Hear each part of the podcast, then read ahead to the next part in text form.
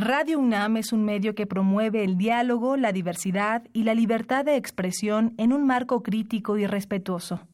Los comentarios expresados a lo largo de su programación reflejan la opinión de quien los emite, mas no de la radiodifusora.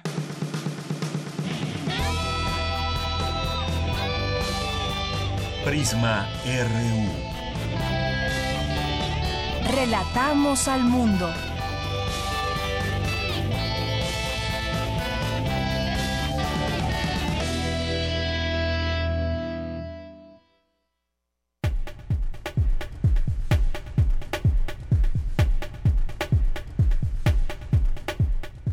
¿Qué tal? Muy buenas tardes. Gracias por estar con nosotros aquí en Prisma RU. Sean todos ustedes bienvenidos.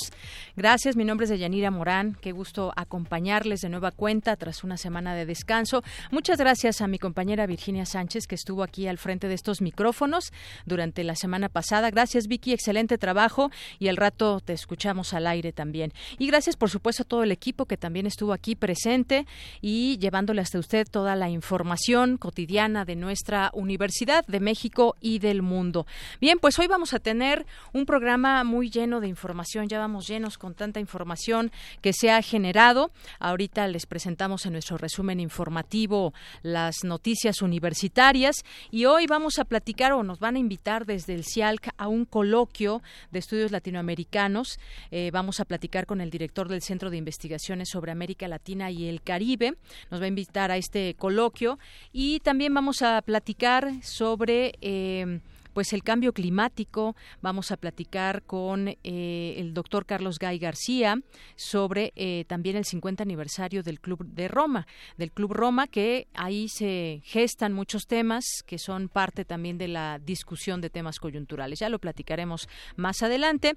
Hoy también tendremos en nuestra segunda hora de Prisma R una plática con el maestro Bernardo Barranco, es sociólogo de las religiones, y ha sido un escándalo, ha sido un escándalo el tema de los abusos sexuales a niños por parte de clérigos allá en Pensilvania. El Vaticano ya estaba notificado, se habla de estos incidentes y ha dado la cara y ha hablado el Papa Francisco. estaremos platicando al análisis con el maestro Bernardo Barranco. También hoy es lunes de Gaceta UNAM, que seguimos con la información sobre el 68 y esta información que todos los lunes y jueves en estas eh, suplementos nos está haciendo llegar la Gaceta para conocer pues parte de lo que fue este movimiento estudiantil. También vamos a platicar con Otto Cázares en Cartografía RU y también las actividades de la sala Julián Carrillo con Montserrat Muñoz. También aquí en la sección de cultura, Tamara Quiroz entrevistará a Helen Ficat, vocera del vigésimo segundo tour de cine francés. Así que no se lo pierda, estaremos de aquí hasta las 3 de la tarde. Por lo pronto nos vamos con un resumen informativo Relatamos al mundo. Relatamos al mundo. A la una con seis minutos en este lunes 20 de agosto en los temas universitarios, la UNAM es la invitada de honor en la sexagésima Feria del Libro, que además rendirá un homenaje a Jorge Ibargüengoitia. En unos minutos, mi compañera Cristina Godínez nos tendrá los detalles. Especialistas universitarios analizan el presente y futuro de la población y el envejecimiento en una investigación sociodemográfica. Virginia Sánchez nos ampliará la información. La UNAM apoyará al gobierno de la Ciudad de México en el control de la contaminación atmosférica. En unos minutos, Cindy Pérez Ramírez con la información. La deforestación provocada por las actividades de la civilización maya hace unos 14.000 años diezmó en las reservas de carbono del suelo de esta zona tropical, según revela un estudio publicado por la revista Nature. Un ejemplar de la primera edición de El origen de las especies, el histórico libro del naturalista Charles Darwin, publicado en 1859, será puesto a subasta en México en un precio de entre 52 mil y 62 mil dólares. En los temas nacionales, el presidente Enrique Peña Nieto y el mandatario electo Andrés Manuel López Obrador ofrecerán este lunes a las 14 horas por primera vez un mensaje conjunto a medios tras reunirse junto con sus respectivos equipos en Palacio Nacional. Con el fin de garantizar seguridad a poco más de un millón de niños que regresan a las escuelas de nivel básico, este lunes la Secretaría de Seguridad Pública implementa un operativo especial en toda la Ciudad de México, en el cual participan 28 mil policías que tratarán de evitar el caos vial. Bueno, pues buen intento. En tanto, en Morelos y Oaxaca, miles de alumnos no pudieron iniciar el ciclo escolar en sus planteles porque estos no han sido reconstruidos por los daños provocados por los terremotos de septiembre de 2017. También esta mañana inició la remoción de escombros del colegio Enrique Repsamen, donde murieron 26 personas, entre ellas 19 niños, por el colapso durante el sismo del 19 de septiembre. A dos semanas de haber sido exonerada, el Esther Gordillo, ex lideresa del Sindicato Nacional de Trabajadores de la Educación, afirmó que la reforma educativa se ha derrumbado y que los últimos cinco años fue una perseguida política. La construcción del nuevo Aeropuerto Internacional de México está en riesgo no solo por la consulta, sino por seis litigios que están en curso contra la terminal aérea. Ocho de cada diez personas están en desacuerdo con que el gobierno otorgue la amnistía a grupos criminales como alternativa para reducir la violencia, según resultados o los resultados de una encuesta realizada por el Centro de Estudios Sociales y de Opinión Pública de la Cámara de Diputados. En temas de economía, la Cámara Mexicana de la Industria de la Construcción denunció que cada vez es más común que los procesos de licitación se declaren desiertos para poder adjudicar las obras directamente, incluso a empresas que no participaron en los concursos. En los temas internacionales, el Papa Francisco escribió una carta sin precedentes en la que expresó vergüenza y arrepentimiento por los casos de abusos sexuales contra menores y reconoció que la Iglesia no supo actuar ni reconocer la gravedad del daño que se causó a tantas vidas. Siete personas, entre ellas cinco policías, resultaron heridas hoy en un doble ataque terrorista contra agentes en dos ciudades de la República de Chechenia. La Embajada de Estados Unidos en Ankara, Turquía, fue atacada este lunes por desconocidos que dispararon al edificio desde un vehículo sin causar víctimas. Hoy en la UNAM, ¿qué hacer y a dónde ir? Te recomendamos la puesta en escena En la banca, inspirada en el primer amor de Samuel Beckett, con adaptación y dirección del dramaturgo Bernardo Galindo. Esta obra aborda la historia de un hombre que se enfrenta a la cruda realidad cuando su padre muere y es expulsado de la casa donde creció. Vagando por la calle, conoce a Lulu, con quien vive una peculiar historia de amor. La función es hoy a las 20 horas en la sala Julián Carrillo de Radio UNAM, ubicada en Adolfo Prieto 133, Colonia del Valle. La entrada es libre. Como parte de la edición número 38 del Foro Internacional de Cine, se proyectará el documental Caniva, de la antropóloga y directora de cine francesa Verena Parabel, quien narra la historia del caníbal Issei Sagawa, un criminal japonés nacido en 1949, declarado culpable del asesinato y canibalismo en los años 80, y sin duda uno de los más célebres antropófagos confesos. Las funciones serán hoy a las 16, 18 y 20 horas en la sala Julio Bracho del Centro Cultural Universitario. La entrada general es de 40 pesos. No te puedes perder La Hora Elástica, programa de televisión conducido por el músico, actor de cabaret, escritor y compositor Fernando Rivera Calderón y la conductora de radio Luisa Iglesias. A partir de la inteligencia, la cultura y el humor, este espacio permite darle una lectura a la realidad que no le dan los programas de siempre. No camina con la agenda de lo emergente y el tiempo se hace elástico para darle paso a la conversación, la música y la poesía en voz de sus autores. Sintoniza hoy en punto de las 20:30 horas la señal de TV UNAM por el canal 20.1 de televisión abierta.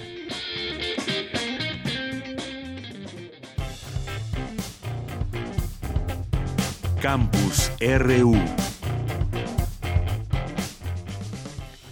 Y bien, pues entramos a nuestro campus universitario de este día, la UNAM, que está presente, muy presente en los equipos ahora de transición y quienes estarán al frente del gobierno, en el gobierno federal y en el gobierno de la Ciudad de México. La UNAM, por ejemplo, apoyará al gobierno de la capital en el control de la contaminación atmosférica. Es mi compañera Cindy Pérez Ramírez quien nos tiene la información. Adelante, Cindy. Hola, Deyanira, ¿cómo estás? Me da mucho gusto saludarte a ti y a todos los que nos están escuchando en Prisma RU. Eh, pues sí, el rector de esta casa de estudios, Enrique Graue, signó un convenio de colaboración con el jefe de gobierno de la Ciudad de México, José Ramón Amieva, para realizar investigaciones en ciencias atmosféricas y de la calidad del aire que promuevan políticas públicas para proteger la salud de la población y los ecosistemas. Y es que en la ciudad las fracciones de partículas menores a PM10 y PM2.5 exceden con frecuencia los estándares nacionales e internacionales de calidad del aire. Cabe recordar que las partículas más pequeñas son las más peligrosas para la salud humana. ¿Qué te parece si escuchamos al rector Enrique Graue? Esta es una colaboración que viene desde finales del siglo pasado. Se firma un convenio en el 2003 y hoy con esta decisión que se tomó por parte del gobierno de la Ciudad de México en combinación con la Secretaría de Medio Ambiente y la coordinación de la investigación científica a través del Centro de Ciencias de la Atmósfera, estamos recibiendo en comodato un equipo de vanguardia para poder analizar eso que no sabemos todavía de la atmósfera. Es el 50% de las fracciones. Identificadas habrá que reconocer en ellas aquellas que son dañinas para la salud. Es la firma del convenio también un reconocimiento de que las decisiones de gobierno deben tomarse con la evidencia científica.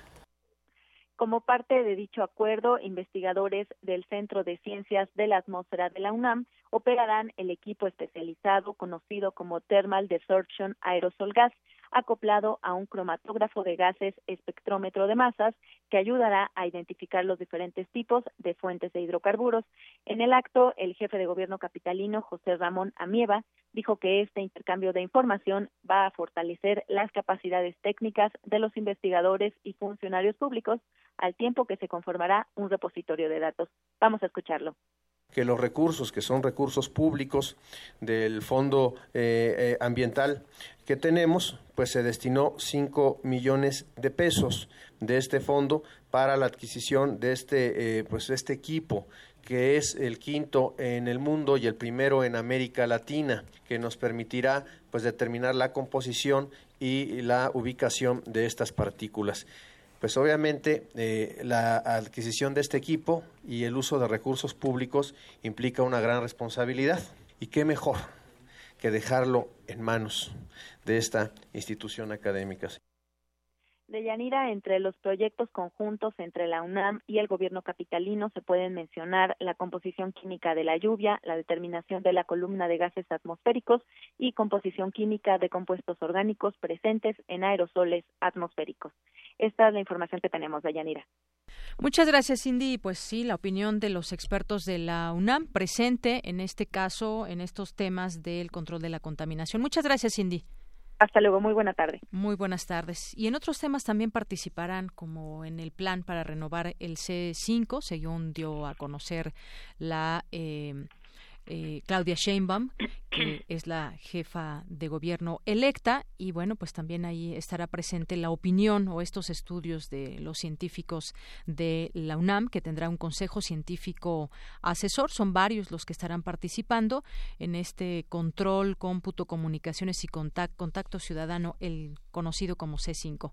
Bien, vamos ahora a otros temas. Mi compañera Virginia Sánchez tiene información sobre la presentación Población y Envejecimiento Presente y Futuro en la Investigación Sociodemográfica.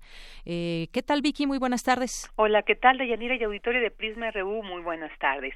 Pues según datos del INEGI, en nuestro país habitan casi 13 millones de personas de 60 y más años y conforme pase el tiempo se incrementará el número de personas adultas mayores. Pero todo esto en un contexto no muy favorable respecto a infraestructura para atender esta situación y en cuanto a su entorno económico y social.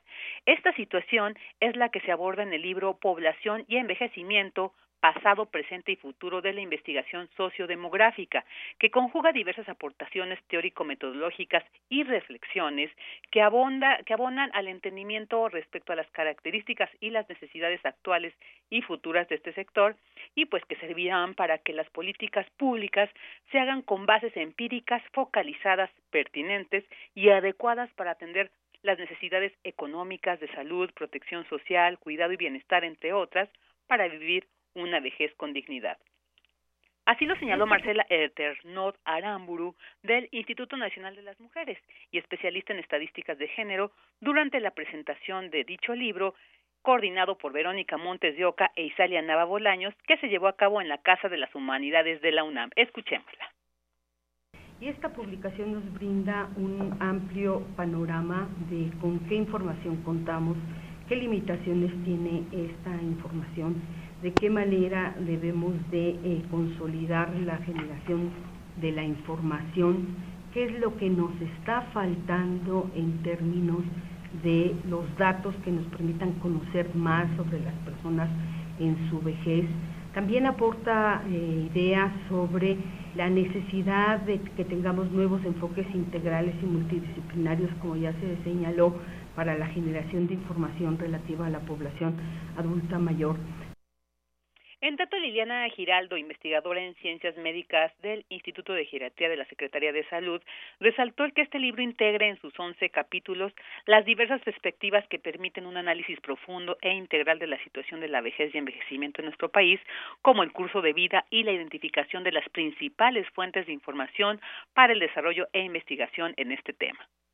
En este sentido, el enfoque de curso de vida, género y generaciones los tipos de estudio cualitativos y cuantitativos, porque eh, de los 11 capítulos hay dos estudios donde es, el abordaje es todo cualitativo y en los nueve restantes es cuantitativo. Eh, los tipos de análisis transversales, longitudinales, la unidad de análisis a veces es el individuo, en otros, en otros estudios fue el hogar, Convergen todos ellos y nos sumergen en el conocimiento de un tema vital y complejo que requiere con urgencia ser cada vez, cada vez más estudiado y comprendido. Bueno, por su parte, finalmente Armando Sánchez Vargas del Instituto de Investigaciones Económicas también, pues señaló la riqueza metodológica y científica de este libro que dijo, pues responde a muchas preguntas que sobre el tema se generan y pues los tres comentaristas coincidieron en todas las aportaciones de, diversas miradas desde diversas perspectivas que sobre esta problemática, como ellos señalaban, pues tenemos que ir atendiendo. De Yanir, yo creo que pues valdría la pena posteriormente ir analizando y abordando cada uno de estos capítulos porque definitivamente sí sí nos brindan información muy importante. Este es mi reporte. Muy buenas tardes. Gracias, Vicky. Pues sí, no es una cifra menor. 13 millones, nos decías al inicio, 13 millones de personas que tienen 60 años y más en el país y hay que replantearse también muchas políticas encaminadas a ellos. No, no todos tienen la misma situación. Hay quien necesita mucho más apoyo y bueno, pues no perdamos de vista el tema. Así es, estaremos al pendiente ahí para eh, eh, estarlos abordando. Claro que sí. Gracias, Vicky. A ti, muy buenas tardes. Muy buenas tardes. Y vamos ahora con mi compañera Cristina Godínez. La UNAM será la invitada de honor en la próxima edición de la Feria del Libro de la Universidad de Guanajuato, que ya estará en su edición número 60. Mi compañera Cristina Godínez estuvo ahí presente y nos habla acerca del variado programa editorial, artístico y cultural que se ofrecerá. Adelante, Cristina. De Auditorio de Prisma RU, buenas tardes. La Universidad de Guanajuato invita a la Feria del Libro Universitario que este año celebra 60 de existencia. Escuchemos al doctor Raúl Arias, secretario académico de la Universidad de Guanajuato. La Universidad de Guanajuato celebra la sexagésima edición de la Feria del Libro. Es la feria más antigua de nuestro país. Por ello, eh, queremos comentar que hemos impulsado una serie de cambios importantes para celebrar con todo justamente este sexagésimo aniversario. El primero tiene que ver que tenemos que tener un invitado muy especial. Cada año invitamos a una universidad de nuestro país y este año no podía ser mejor la elección que invitar a la máxima casa de estudios eh, de nuestro país, la Universidad Nacional Autónoma de México. De la participación de la UNAM en esta feria habla Joaquín Díez Canedo, director general de publicaciones. La UNAM lleva un stand de más o menos 300 títulos, 60 novedades y más o menos 3.500 ejemplares. No es una exhibición que se destaque por su tamaño, porque los espacios no son muy amplios, ¿no? Pero pues tratamos de llevar una representación, digamos, selecta de lo más interesante que tiene que ofrecer la universidad ahora la universidad realmente es enorme. El año en 2017 se publicaron 1.400 y pico libros impresos, 1.487 me parece. Algunos de ellos reimpresiones, algunos este, nuevas ediciones, pero más de mil libros nuevos, un libro, digo, tres libros por día. Entonces eso, pues como ustedes comprenderán, es muy complicado darle exhibición en ningún lado. Pero bueno, llevamos una exhibición pues, de las cosas que creemos que son más interesante. Díez Canedo señaló que presentarán libros y colecciones y además estará presente el carro de comedias. Y del amplio programa artístico destaca la participación de la Orquesta Sinfónica de Guanajuato, así como la entrega del primer premio Jorge Ibargüengoitia de Literatura.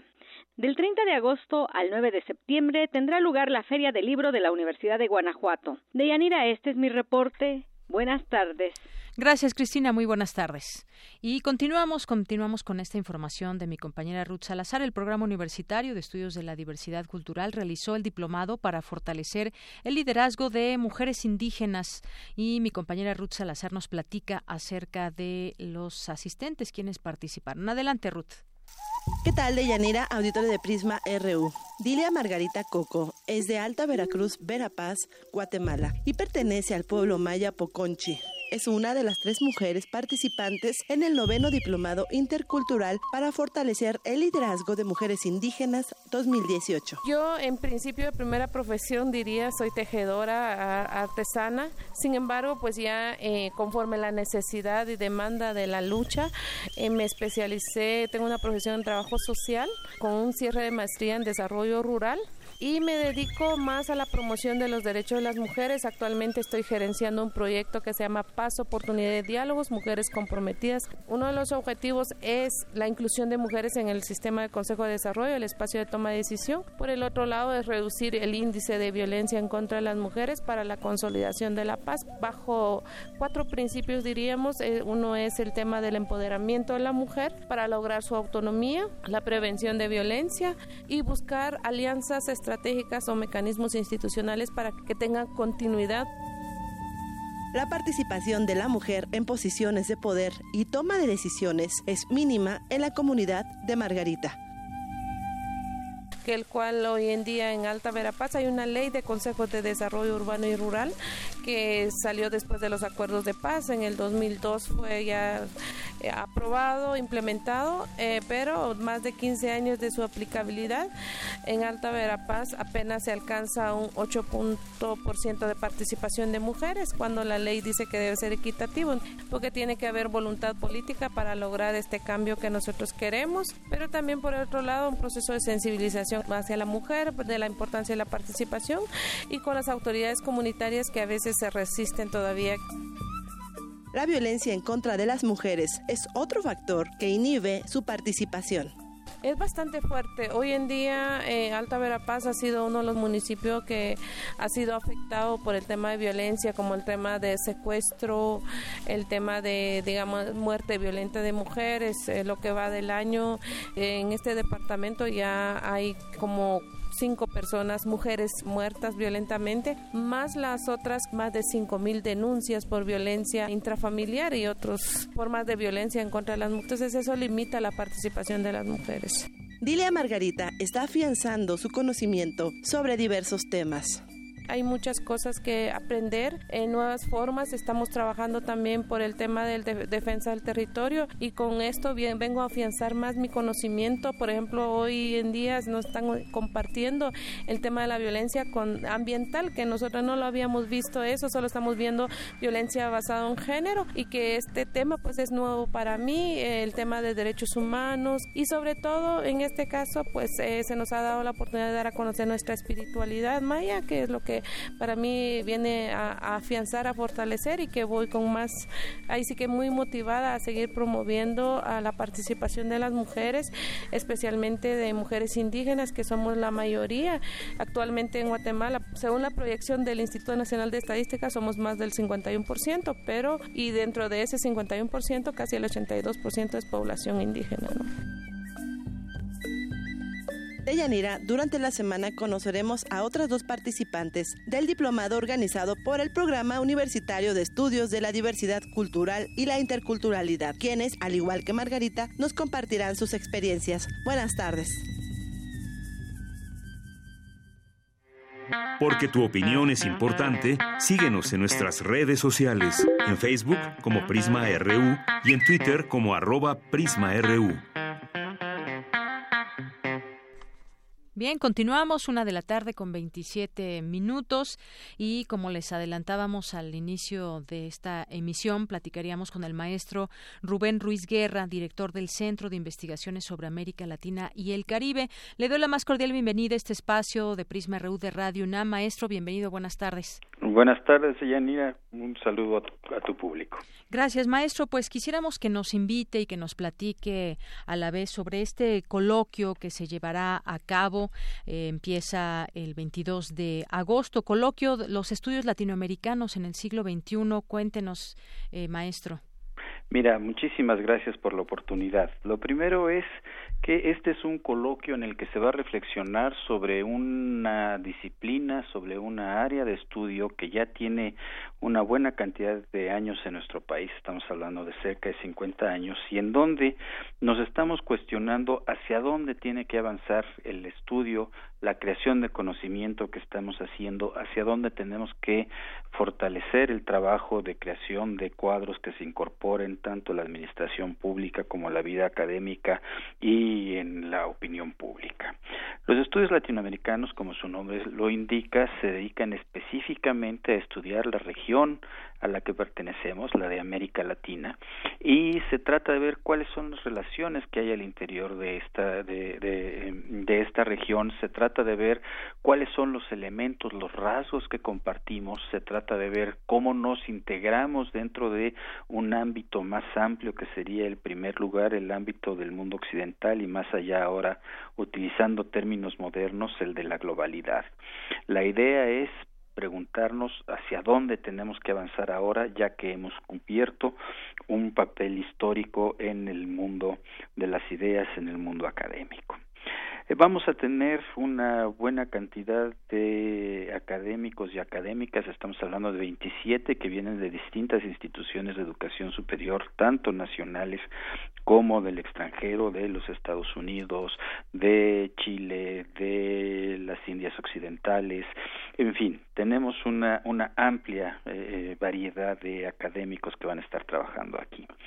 Los temas que vamos a trabajar tienen que ver con nuestra realidad actual y cómo la abordamos y también tenemos que estudiar, tenemos que reflexionar sobre cómo recuperar nuestro pasado inmediato que es un elemento muy importante para entender las situaciones que estamos viviendo ahora. Tú sabes, en este momento está habiendo una reconfiguración política de la región, se están fortaleciendo ciertas ideas que parecía que ya estaban eh, hechas a un lado, los criterios de lo que debe ser una sociedad en crecimiento, en desarrollo, con inclusión para los distintos sectores de la población, pues han venido cambiando y tenemos que ver cómo, cómo, cómo los entendemos cómo los enfrentamos y cómo proponemos que esto pueda tener un rol, tener, tener un papel en nuestra sociedad actual.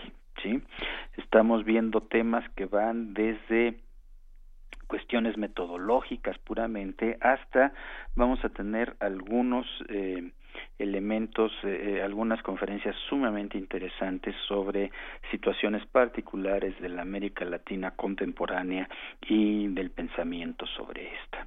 Entonces, la, la invitación sería que pudieran acompañarnos en la Torre 2 de Humanidades aquí en Ciudad Universitaria en el piso 14, con excepción del miércoles 22 que en la mañana vamos a tener nuestra sesión inaugural en el Museo de las Intervenciones ahí en Churubusco. ¿A qué hora, maestro? Eso será a las 10 de la mañana. Muy bien. Ahora, ¿quiénes están invitados a participar en este coloquio?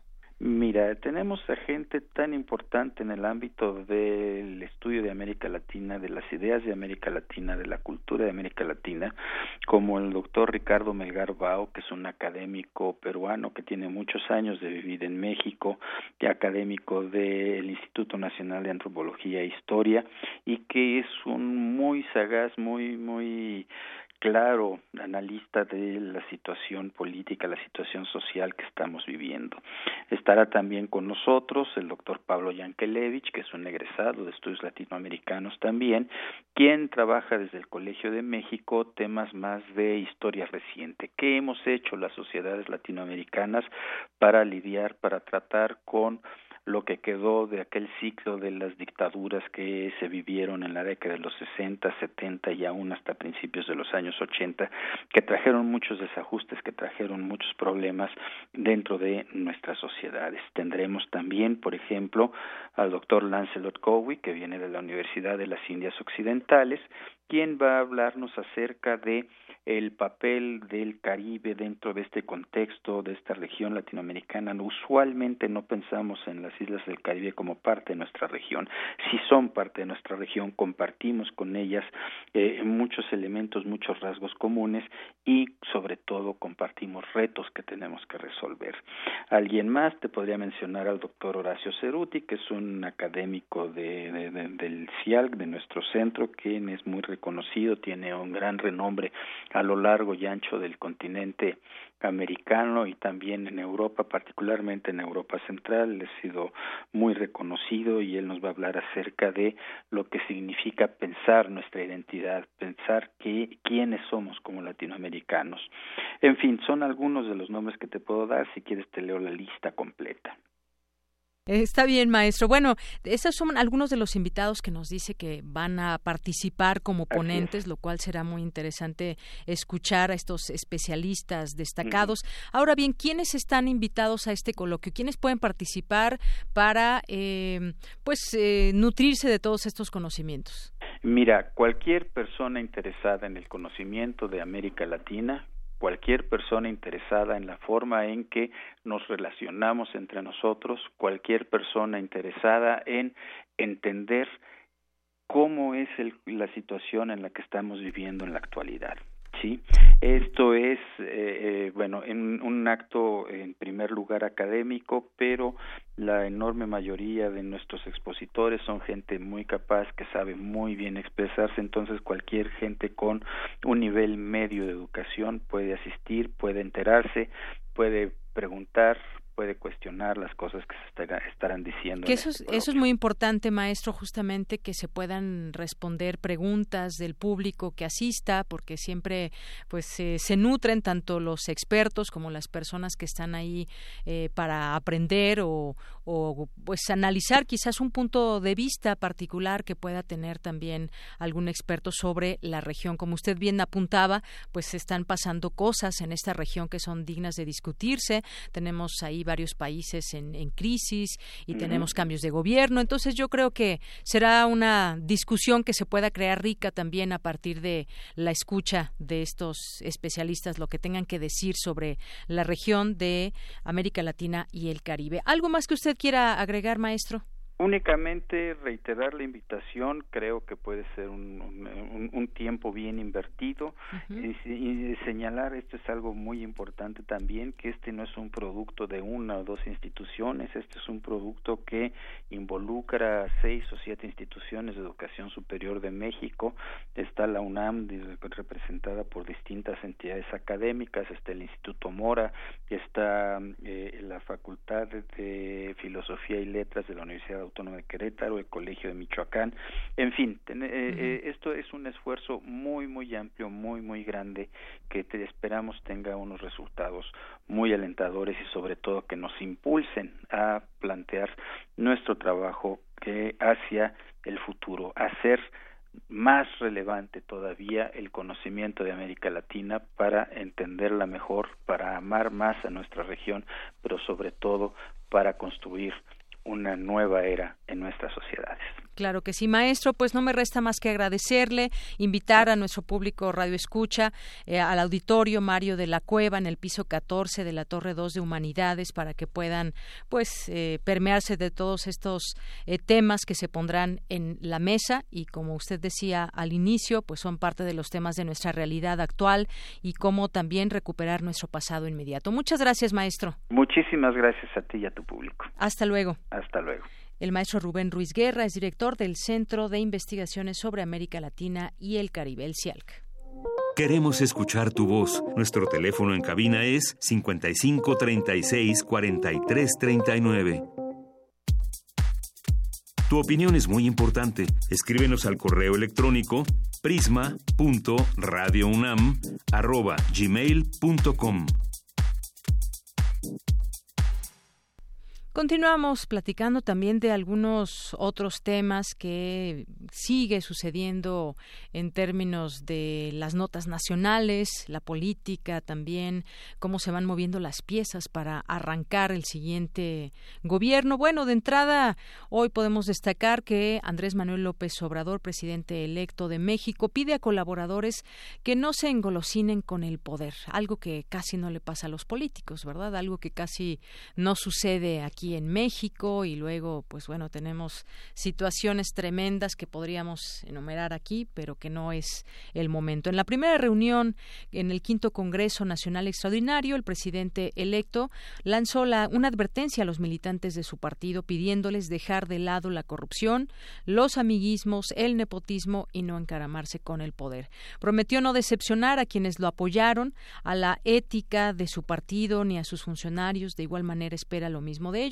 Recordó lo ocurrido en la transición de poder en el 2000 con el gobierno de Fox y cómo fue calificada como una farsa dañina. Ante esto, López Obrador dice busca evitar que esto se repita, dejando en claro que se debe trabajar para la gente. Así que, pues lanza este mensaje. Vamos a ver quién lo toma, quién no lo toma y quién termina encaramándose con el poder. Bien, también. Eh, Hoy estuvo el Baester Gordillo en una conferencia después de cinco años en la cárcel. Fue recibida en el Salón Castillo del Hotel Presidente Continental entre aplausos, pero también chiflidos provenientes de los maestros que se encontraban en este recinto. El Baester Gordillo declaró su inocencia, mostró ahí algunos papeles, fue muy, muy emotiva, muy activa, se mostró, eh, dice que es inocente, mostró, se mostró dolida en algunos momentos momentos por quienes en vez de apoyarla la abandonaron. Quien debía defenderla no lo hizo y ahora libre de cargo se clasifica a ella misma como una perseguida política. ¿Usted qué opina al respecto? ¿Es una perseguida política? Y por último pidió el apoyo de los maestros para el cambio que se avecina con el nuevo gobierno, dejando atrás los odios o diferencias atrás para avanzar en temas de educación y estar a la altura del nuevo gobierno. Y es que fue muy clara con respecto a la a la reforma educativa que se derrumba, dice, y es que casi estuvo prácticamente el sexenio en la cárcel. El sexenio ahora dice que fue perseguida política. ¿Qué papel va a jugar? Bueno, pues nos podemos ir enterando un poco porque quiere seguir en pues en el poder, digamos, a través de a través del Sindicato Nacional de Trabajadores de la Educación. Pero iremos viendo cómo se mueven estas piezas. Por lo pronto ya está libre, ya no tiene ya no pesa sobre ella ningún cargo y bueno, pues lo que ha sabido hacer durante mucho tiempo, pues algunos dirán quizás que pues ha sabido tomar dinero que no es suyo y otros pues está en los temas políticos. Una con 40 minutos. Porque tu opinión es importante, síguenos en nuestras redes sociales, en Facebook como Prisma RU y en Twitter como arroba PrismaRU. Continuamos una de la tarde con 40 minutos. Ya tenemos en la línea telefónica, en un momentito más, entrevistaremos al doctor Carlos Gay García, él es coordinador del programa de investigaciones en cambio climático de la UNAM. Y además, bueno, también nos platicará sobre el 50 aniversario del Club Roma, que es el Club Roma. En un momento nos lo platicará él. Por lo pronto, pues la sección mexicana del Club de Roma, la coordinación del programa de investigación en cambio climático y el Centro de Ciencias de la complejidad de la UNAM. Nos invitan al conversatorio a un conversatorio sobre la trascendencia del pensamiento del Club Roma, su importancia para México. Ya está la línea telefónica, lo saludamos con muchísimo gusto al eh, doctor Carlos Gay García, coordinador del programa de investigación en cambio climático de la UNAM. ¿Qué tal, doctor? Bienvenido a este espacio de Radio UNAM. Buenas tardes. Hola, ¿qué tal? Buenas tardes. Bueno, pues yo quisiera que muy bien que nos platique acerca de este 50 aniversario del Club Roma y todo lo que se discute entre otros temas, pues bueno, con usted también platicaremos el cambio climático. Así es. Bueno, en, realidad la trascendencia de estos estos grupos, por ejemplo, que que, que, que tienen eh, la, la facilidad de convocar a expertos para tratar de discutir acerca de los problemas del mundo, pues uno de estos grupos es el Club de Roma, que ya en su momento, en los 70, tuvo una participación importante porque publicó su primer libro, aquello de los límites al crecimiento. Y en realidad esto es muy importante porque son esto bueno, instituciones que lo que tratan de hacer es prever o ver qué es lo que va a pasar en el futuro. Y en el caso de pues muchas de las ah, previsiones que se anotaron entonces, pues muchas de ellas se están dando y se están están cumpliendo. Uno de la una característica muy importante actual es que todo esto de los límites al crecimiento, de cuánto podemos de cuánto podemos crecer, esto cuánto podemos eh, de alguna forma consumir de los bienes que los bienes que produce la naturaleza, pues nos estamos ya pasando en muchos de ellos.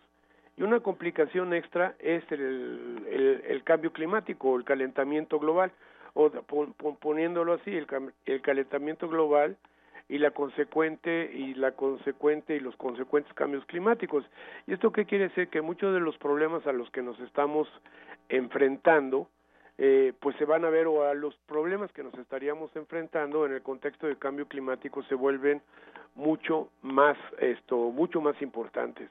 Hay que darse cuenta que muchas de estas cosas hay que hay que revisarlas en el contexto de esta aceleración de la problemática que plantea pues lo que estamos de hecho eh, en este momento observando. Podemos decir que realmente mucho de lo que está pasando en la actualidad, esto se había anunciado, bueno, se había anunciado a finales de los 70 del siglo pasado. Quiere decir que esto, pues han, han pasado muchos años en los que muchas de estas previsiones que se dieron desde entonces, pues eh, como que no se las tomaron, no, se, no, no nos las tomamos muy en serio. Y todas ellas se van esto se han ido se han ido confirmando y todo todo esto tiene que ver pues con el tipo de, de, de, fenómenos a los que nos estamos enfrentando en la actualidad que todos ellos de alguna forma pueden comprometer el desarrollo el desarrollo de pues a nivel regional a nivel local etcétera. Lo único que tenemos que ver es ahora leer los periódicos y darnos cuenta el tipo de el tipo de, de cobertura que exigen ahora todo lo que son fenómenos de carácter, eh, que antes diríamos de carácter natural, sigue siendo de carácter natural, pero yo diría, pues son de carácter natural, pero esto reforzados y de alguna forma exacerbados por nosotros. Y ahí pues hagan la contabilidad de inundaciones por todo el planeta, incendios forestales en la parte de, de arriba en el Ártico, incendios forestales en bueno, bueno, en todo el planeta, en, en Europa, en en México esto inundaciones intensísimas ahora están los pobres esto de los indios en la India que no se acaban con el monzón y todas estas cosas en realidad pues plantean una plantean una problemática importantísima para cuestiones de desarrollo, o sea, muchos de estos fenómenos pueden atrasar a los pueblos y las economías locales esto por mucho por muchos años. Y bueno, Volviendo al, al Club de Roma, bueno, pues el Club de Roma, esto tengo entendido que ha emitido un nuevo informe, esto no se ha hecho todavía la, la propaganda y la difusión que tuvo el, el original, pero yo creo que sigue siendo muy importante los ejercicios de prospectiva, porque en realidad esto nos están indicando qué es lo que es posible, qué es lo que no, qué es lo que no es esto, lo que no va a ser posible. Y una de las cosas esto que también ahí que se refleja en el tipo de conversatorios al que la universidad convoca, pues es y, que tiene que ver también con aspectos eh, digamos de la complejidad o de la complicación a la que nos enfrentamos en cualquiera de estos problemas, pues esto es un poco parte de la modernidad y de la forma como muchos de, de estos problemas van a tener que ser atendidos. Ahora, sí vuelvo a mi argumento anterior. Esto hay una cosa que no es muy fácil de explicar, eh, como no sea esto por conceptos de carácter extra, como diría yo, extra social, que es muchas de las amenazas que estamos enfrentando, pues ya las conocíamos, o sea, ya sabíamos que iban a suceder. Así es. Y entonces la pregunta importante aquí es ¿por qué no se hizo nada al respecto? Bueno, la, eh, la pregunta es retórica y la respuesta es muy pobre eh, o muy esto desesperante porque es que simplemente el hacer cosas que tendríamos que haber hecho para estar evitando que la sociedad esté enfrentándose a muchos de estos problemas que estamos y que hemos mencionado y que todos los días podemos leer en los periódicos, pues es porque hemos estado protegiendo esto, pues los mercados de la, la energía del petróleo, la energía de combustibles fósiles, la forma como nos transportamos en este planeta, la forma como gastamos, la forma como consumimos. Entonces, esa protección de eso ha sido mucho más importante que en realidad estarse preparando para una intensificación de las inundaciones, de las sequías, de los de, los incendios forestales, esto de la de, de, bueno, pues que nos acabamos con las ah, ciertas e, especies, o sea, es es es un, es una barbaridad. Entonces, pues esto es lo que tendríamos que estar reenfocando, ¿no? Claro, doctor, y yo creo que también, pues no, quizás no, no vemos la gravedad con la que se debiera ver un, un, tema así como el cambio climático y seguimos pensando que eso va a pasar en muchos años, que eso ya no nos va a tocar a nosotros, cuando, y pese a que lo estamos viviendo. No, pues lo estamos viviendo en la actualidad. sí, sí la mm. cuestión sería poner en, en, el contexto de lo que se ha dicho historia. Lo que pasa es que uno se olvida, ¿no? Esto ya me lo dijeron, pero no todo el mundo se acuerda de que ya lo dije, de que ya se dijo, ¿no? Y se y se plantea como si fuera un problema que nació ahora. Dese cuenta que la COP ya lleva 20, vamos por la 24 COP, o sea, lleva 20, desde 1995 a la primera que me tocó ir hasta ahora, pues han ocurrido un montón, ¿no?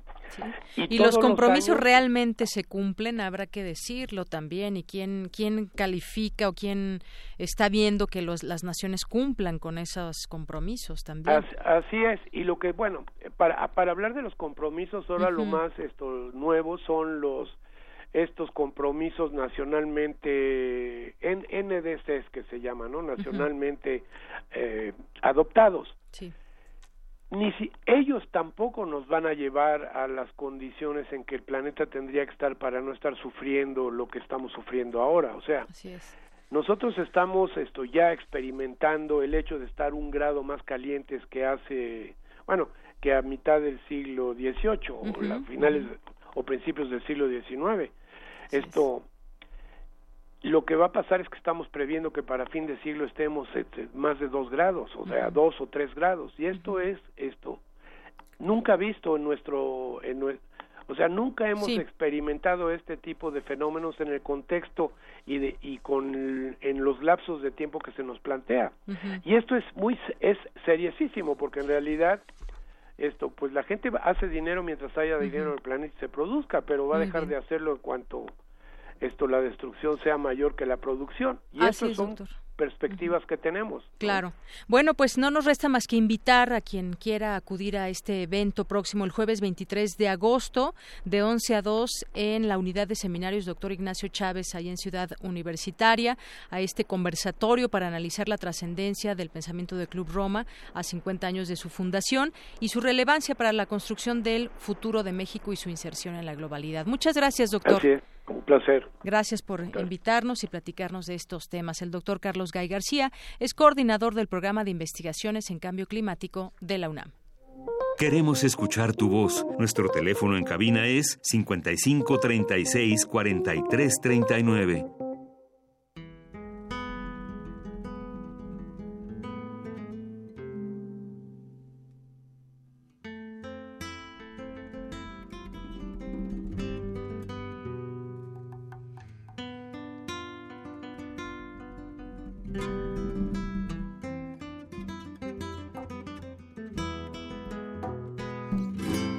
Buenas tardes, buen provecho amigos de Melomanía RU y Prisma RU.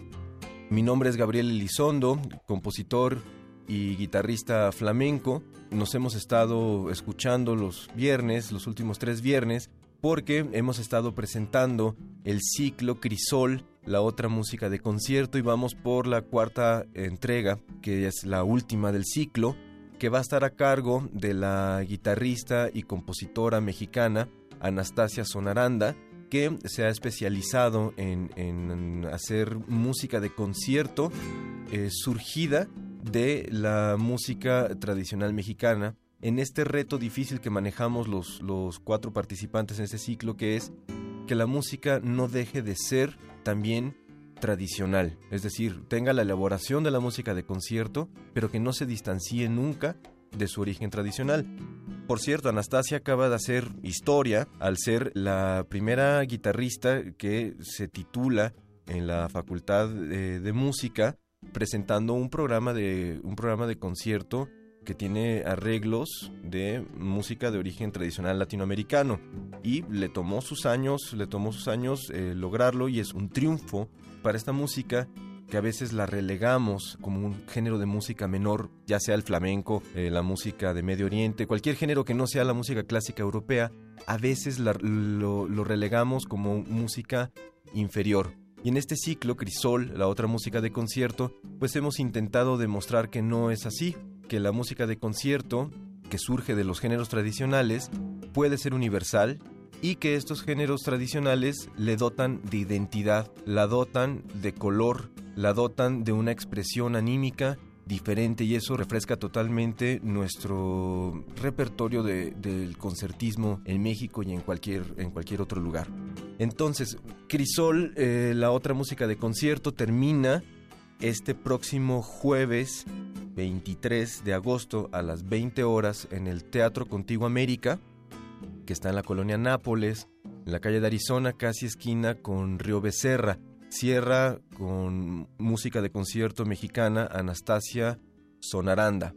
Después de esto, les pido que estén pendientes a través de, nuestras redes sociales, en, particular eh, la mía, que es eh, Gabriel Elizondo Flamenco, que estén pendientes porque este es el principio. Eh, hacia entrado el otoño vamos a volver a presentar Crisol, pero esta vez con nuestros programas más audaces, con ensambles grandes, con, eh, con orquestas de cámara. Y eh, bueno, esto solamente fue el principio. Muchas gracias por haber estado llenando la sala. Muchas gracias al Teatro Contigo América. Y les recuerdo, este jueves 23 a las 20 horas en la calle de Arizona, casi esquina con Río Becerra, Teatro Contigo América. El donativo es de 150 pesos y los esperamos por ahí. Muchas gracias por habernos apoyado.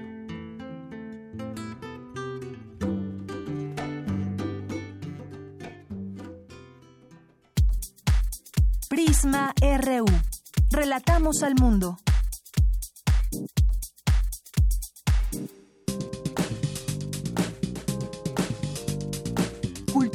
RU.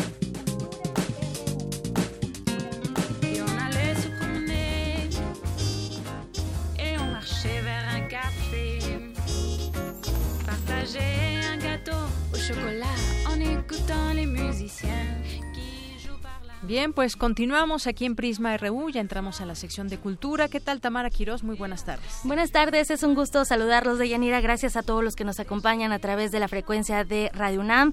Y bueno, para entrar con la información cultural, les cuento que en septiembre inicia el Tour de Cine Francés, que en este año llega a la edición número 22. Esta muestra itinerante presenta la mejor selección de cine francés contemporáneo alrededor de la República Mexicana y también de Centroamérica, previo a su estreno comercial en salas. Y bueno, para platicarnos más de la programación de esta vigésima segunda edición, en cabina nos acompaña eh, Ellen Ficat. Ella es vocera del Tour de Cine Francés. Ellen, bienvenida a este espacio. Hola, muchas gracias por la invitación. Al contrario, gracias por visitarnos en esta tu cabina. Oye, del 8 de septiembre al 19 de octubre, las salas van a proyectar siete filmes, siete largometrajes franceses, bastante interesantes. A ver, cuéntanos con qué nos vamos a encontrar. Sí, tenemos como siete películas francesas de diferentes géneros. Hay cuatro comedias, un drama, un thriller, un biopic, entonces la programación es muy diversa y entonces hay para todos los gustos, ¿no? Mm, entonces no sé qué les puedo aconsejar como pues a ver cuéntanos de, de todas estas bueno de las siete eh, a mí me llamó mucho la atención Cara de Ángel que es un drama que aborda eh, digamos como una ruptura una relación truncada entre una hija y una madre. La madre decide dejarla por un amor de una noche. Sí exactamente parece loco no el escenario como uno no se proyecta en esa historia tan fácilmente. Es una película muy muy muy conmovedora muy fuerte y a la vez es una película muy solar, como el tema es muy difícil, porque sí es la historia de una mujer que está totalmente deprimida, alcohólica, inestable, irresponsable y que acaba abandonando a su hija de ocho años. Y la película es muy interesante porque está al, al, punto, al punto de vista de la niña de ocho años, entonces tiene un, algo muy inquietante, pero a la vez es una película muy solar por los colores, por la estética de la película. Ah, hay que mencionar que es una primera película de una mujer, es de hecho la única mujer programada en las películas. Y sí, es, muy fuerte y muy bella la película. Cuido mucho la estética de la peli. De hecho, la directora antes era fotógrafa y se nota mucho como en, en el cuidado a la imagen. Y bien, pues también es como está protagonizada por Marion Cotillard, que es como ya una estrella muy famoso, muy famosa a nivel mundial. Ella está muy famosa después de su papel en La vida en rosa, por Ajá. el cual ganó el premio Oscar a Mejor Actriz y desde en, entonces ha actuado en muchas películas de grandes autores. Y... Oye, ahora que mencionas la estética de la película, uh -huh. creo que también eso siempre se agradece. Ver el sí. arte a través de, del cine, de estas proyecciones y que los directores resguarden eh, precisamente estas obras de arte proyectadas en las salas de cine. Sí, totalmente, sí. Y esa es, es la estética es, es, muy, muy buena. La fotografía está increíble. Se grabó al sur de Francia y la luz es como muy muy viva Excelente. y se nota mucho, sí. Oye, pero también tenemos comedias, comedias románticas. Sí, también hay comedias románticas. De hecho, hay cuatro comedias. Ajá. De las, de las películas y las comedias románticas hay una que se llama Rodando hacia ti, que es como está dirigida por Franck Dubosc, que es muy famoso en Francia por ser un comediante, un uh -huh. humorista. Él hacía muchos one-man show antes de esa película y por primera vez escribe, dirige y actúa en su película. Okay. Y, y, es la historia de un, de un hombre que se llama Jocelyn, que es como muy mentiroso, que tira la onda a todas las chicas y todo. Es un hombre de negocio que le va muy bien y está muy exitoso en su trabajo. Y por primera vez se enamora de una chica. Hasta como, y para seducirla, se hace pasar por un parapléjico. Entonces es una historia muy divertida porque es sobre el, la mentira y también es una historia de, de, amor y habla de la discapacidad y justamente el, el director decía que sí, quería que su personaje como muy cínico se enamorara por primera vez y habla de la discapacidad porque la chica de la cual se enamora está en silla de ruedas. Que de hecho Entonces, esta esta película se llama Rodando hacia ti. Ajá, exactamente, ¿no? o sea, sí. Tiene como ese ese juego de palabras con la historia. Sí, totalmente. Excelente. Oye, Ellen, vamos a tener que hacer una pausa, pero no te vayas porque queremos que nos sigas platicando más de estos siete filmes que, bueno, forman parte de la proyección. Además, nos que nos cuentes también las salas que participan, claro. cómo nos vamos a acercar y nos tienes regalos para el auditorio. Así que ahorita vamos a regresar contigo, Helen Ficat. Gracias. Bien, pues en un momento regresamos y además, bueno, también eh, veo que hay cortometrajes mexicanos que se van a estar exponiendo, pero eso pues ya nos los cuentas después del corte. Bueno, son las dos de la tarde, volvemos. Relatamos al mundo. Relatamos al mundo.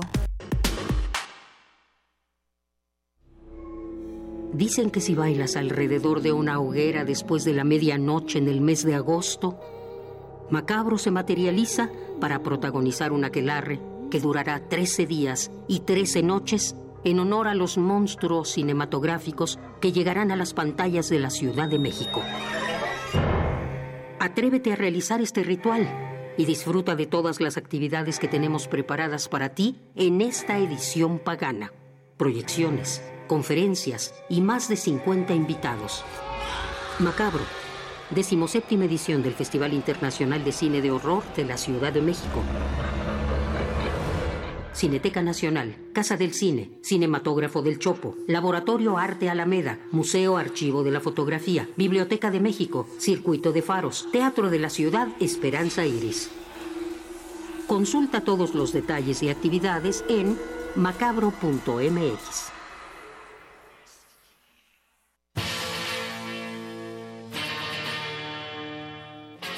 Después de 50 años, cuando despertamos, el rock seguía ahí. Como los dinosaurios que nunca existieron, dejó huellas de su paso por el mundo. El rock fue la música de la juventud de los años 60 y 70. Hoy la desenterramos para volver a vivirla, para emocionarnos con ella. Cuando el rock dominaba el mundo. Todos los viernes a las 18.45 horas. por el 96.1 de FM. Radio UNAM, experiencia sonora.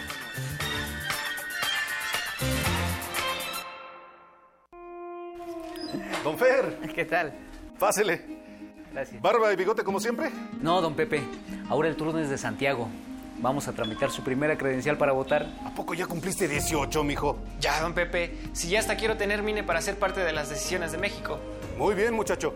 Pues si es por eso, entonces el corte va por mi cuenta. Pásale. Ahora que cumples 18, saca tu credencial para votar. Porque mi país no importa, yo ya tengo mi INE. INE. La obra de una de las artistas más versátiles y transgresoras de la escena cultural de México de las primeras décadas del siglo XX es revalorada en la exposición Agüí Olín, La Mirada Infinita. La muestra se integra con 250 obras nacionales entre pinturas, impresos, dibujos, caricaturas y fotografías de su autoría, y de creadores allegados a la artista como Gerardo Murillo, el Dr. Atl, Jean Charlotte, Edward Weston, entre otros. Nahui Olin, La Mirada Infinita se puede visitar en el Museo Nacional de Arte. La psicología observa al ser humano, sus escenarios y comprende su diversidad. Adentrémonos en ella. Juntos hagamos Conciencia, Psicología y Sociedad. Un programa de análisis y reflexión con Berenice Camacho y las doctoras en psicología Tania Rocha y Mariana Gutiérrez. Todos los lunes a las 18 horas por el 96.1 de FM y su retransmisión los jueves a las 16 horas por el 860 de AM. Radio UNAM, Experiencia Sonora. A bordo de la nave de la Resistencia existe una habitación que nunca se abre. Excepto la última hora del último día de la semana. Ahí- vamos a reírnos del mundo, a demoler los muros con canciones, a bailar en la posición que queramos. Todos eligen la música, todos la disfrutan. Todos la bailan. El Buscapiés. Tú eres el alma de esta fiesta. Viernes, 22 horas. Por el 96.1 de FM. Radio UNAM.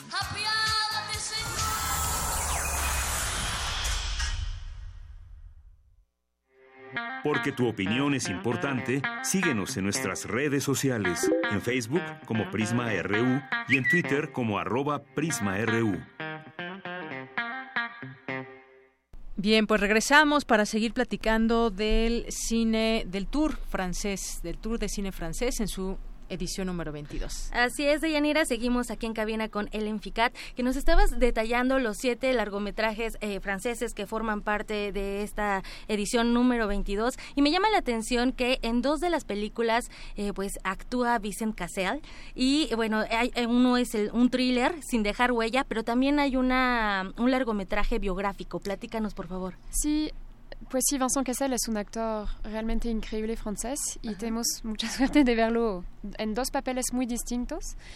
Pues sí, el- la película Gauguin es como trata del primer viaje de este pintor a Tahití.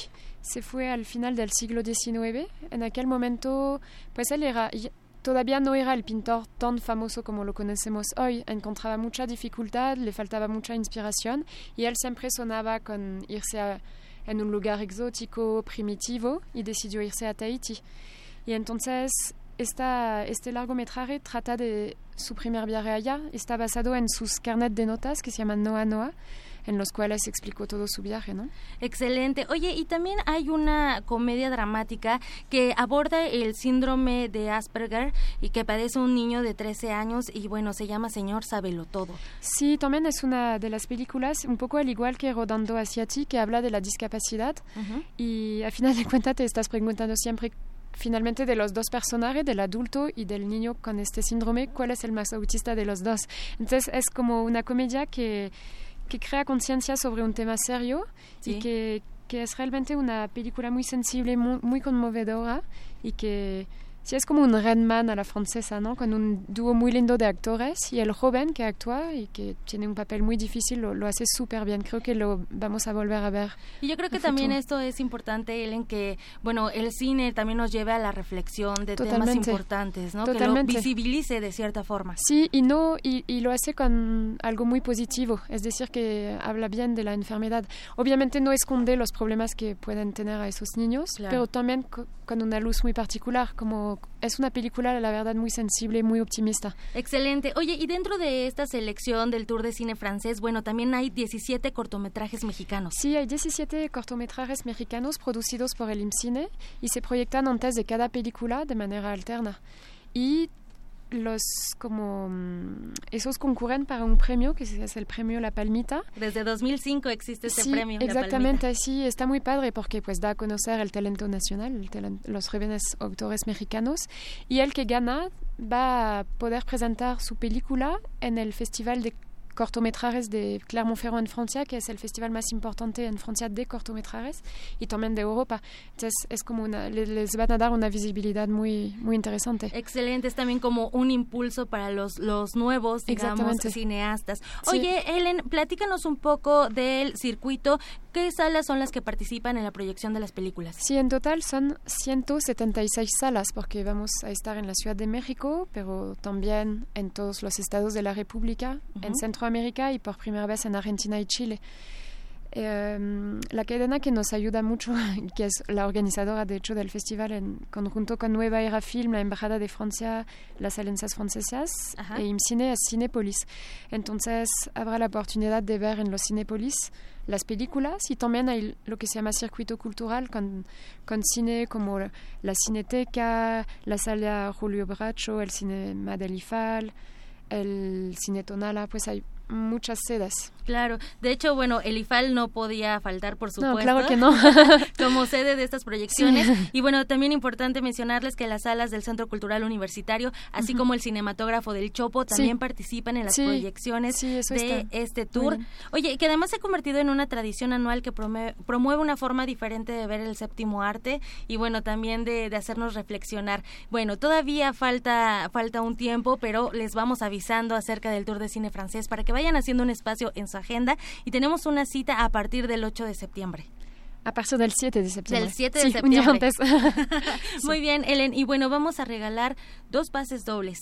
Sí. Muy bien, nos, Sí. nos tienes regalos para, la, para los primeros dos que nos pongan en Twitter hashtag quiero cine francés. Se van a ir estos dos pases para eh, las primeras proyecciones, son cortesías que nos traen nuestros amigos del Tour de Cine Francés. Entonces es el hashtag quiero cine francés. A los primeros dos que comenten se van a ir estos regalos de Yanira. Y bueno, muchísimas gracias Ellen Ficat, vocera del Tour de Cine Francés por visitarnos. Regresa pronto, por favor. Sí, muchísimas gracias a ustedes. Gracias, Gracias. Deyanira. Bueno, yo Muchas me gracias. despido y esperamos sus comentarios en Twitter. Estamos como arroba prisma RU. Muchas gracias, Tamara. Gracias, Ellen. Y bueno, pues vamos- vámonos al tour de cine francés. Además, hay un bono que pueden comprar para ver todas las películas. Bien, pues continuamos, dos de la tarde con nueve minutos. Relatamos al mundo. Relatamos al mundo.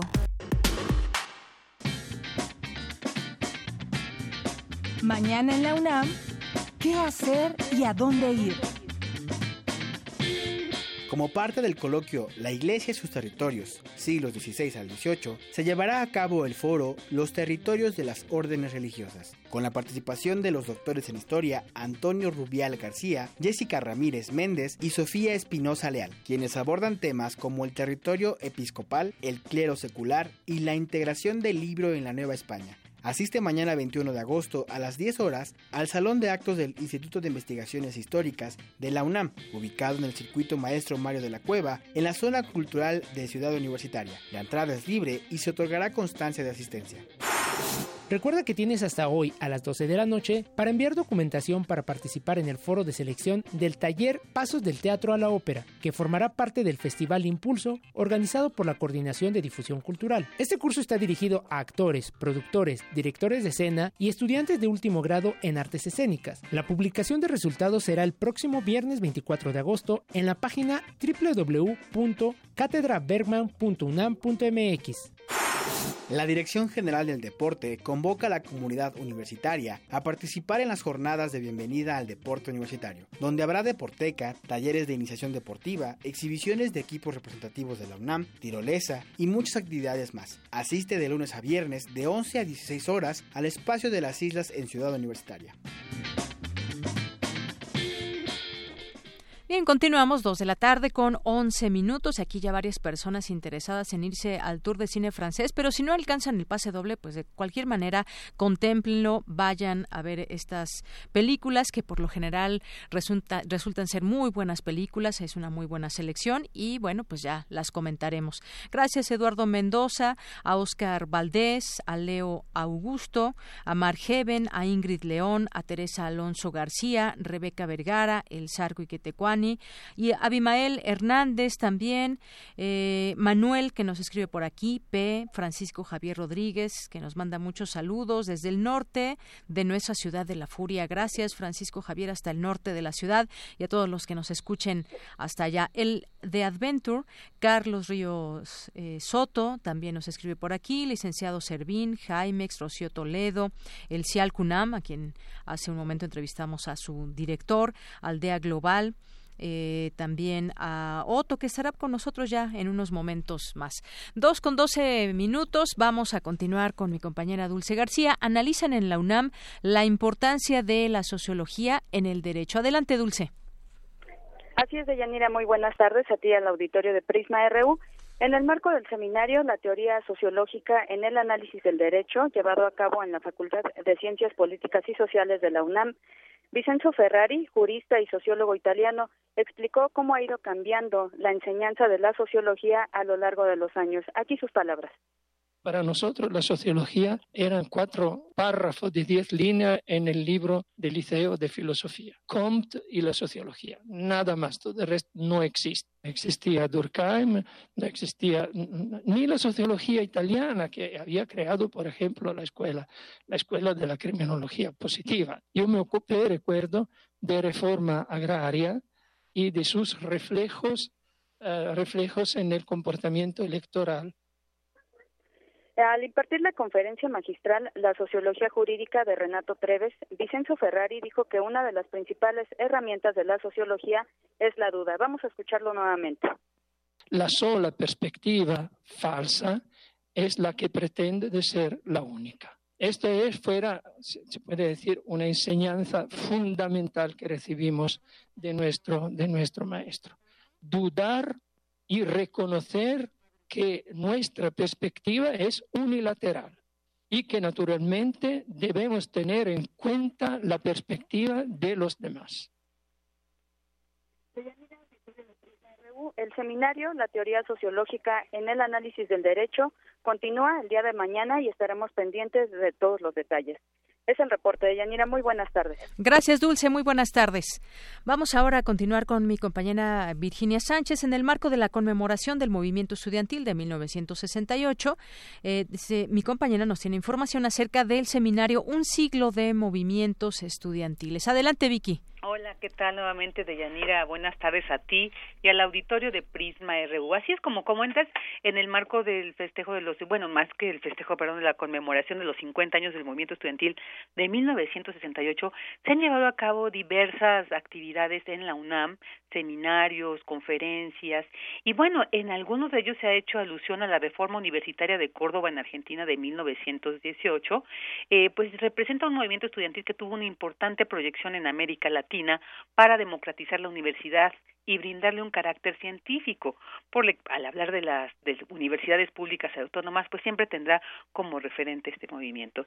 Sin embargo, a 100 años de esta lucha, es necesario librar una disputa sobre el significado de la reforma universitaria porque corre el riesgo de una malversación y se trata de una disputa que tiene que ver sobre todo con una arqueología política de la reforma universitaria que le restituya su espíritu emancipatorio. Así lo señaló el filósofo Diego Tatián de la Universidad Nacional de Córdoba durante su participación en el curso 2018 Un siglo de movimientos sociales, que forma parte del Seminario de Educación Superior en la UNAM. Escuchémosle. Y esa disputa, que es una disputa, por supuesto, la reforma universitaria como hecho histórico no es de nadie, es en sí mismo un objeto de disputa, pero sin embargo me parece que hay, por lo menos en la Argentina y en Córdoba en particular, una interpretación hegemónica que en mi opinión está basada en una lo que podríamos llamar una domesticación reformista de la reforma universitaria. Y bueno, y es en relación a esto que hacer esta arqueología que de alguna manera haga de la reforma un, que efectivamente fue, mi tesis o mi idea es que el corazón de la reforma es la revolución. Por distintos motivos es que en el año 18 a la reforma universitaria se llama reforma universitaria. Los estudiantes reformistas se designaban a sí mismos con la palabra revolución, concebían el, el, acontecimiento que estaban llevando adelante como una revolución universitaria y la prensa de la época también hablaban de la revolución universitaria. Además, ya en el propio manifiesto liminar, si uno hace filología, digamos, de los textos originarios de esa máquina de escribir colectiva que fue la reforma universitaria, vamos a ver el concepto de revolución es un concepto profuso en, esos textos. Asimismo, dijo, la reforma universitaria eh, ha sufrido una domesticación a lo largo de los años con efectos conservadores. Escuchémosle. La reforma fue un fenómeno, me gusta jugar con esto, no un fenómeno de Córdoba, sino un fenómeno contra Córdoba. Bajo la hipótesis cultural, si se quiere, de que lo que de, de interesante se ha producido política y culturalmente y literariamente en Córdoba, se ha hecho a pesar de Córdoba, no obstante Córdoba o contra Córdoba. Y esto es muy curioso porque esa Córdoba contra la que fue producida la reforma, al igual que el cordobazo, que es la reforma es el gran mito universitario, podemos decir así, o de las clases medias, al que va a seguirle 50 años después el gran mito obrero que fue el cordobazo en el año 69, que también fue un fenómeno contra Córdoba. Y que son dos fenómenos que no han dejado de producir efectos conservadores, paradójicamente. Es decir, producir una autocomplacencia de Córdoba que invoca siempre la reforma e invoca siempre el cordobazo sin dejarse inspirar por ellos. Es decir, prácticamente no ha pasado... Y una domesticación porque a su vez no van a encontrar prácticamente a nadie en todo el espectro político de la derecha a la izquierda en Córdoba que no se diga reformista o que no haga una reivindicación de la reforma. Bueno, pues ahí está una reflexión muy interesante sobre esta reforma universitaria de Córdoba de 1918. Este es mi reporte de Yanira. Muy buenas tardes. Gracias, Vicky. Muy buenas tardes. Son las 2 de la tarde con 18 minutos y bueno, pues ya se fueron los boletos para irse a ver el, el cine, el tour de cine francés. Así que, pues bueno, ya eh, felicidades a las personas que lo ganaron.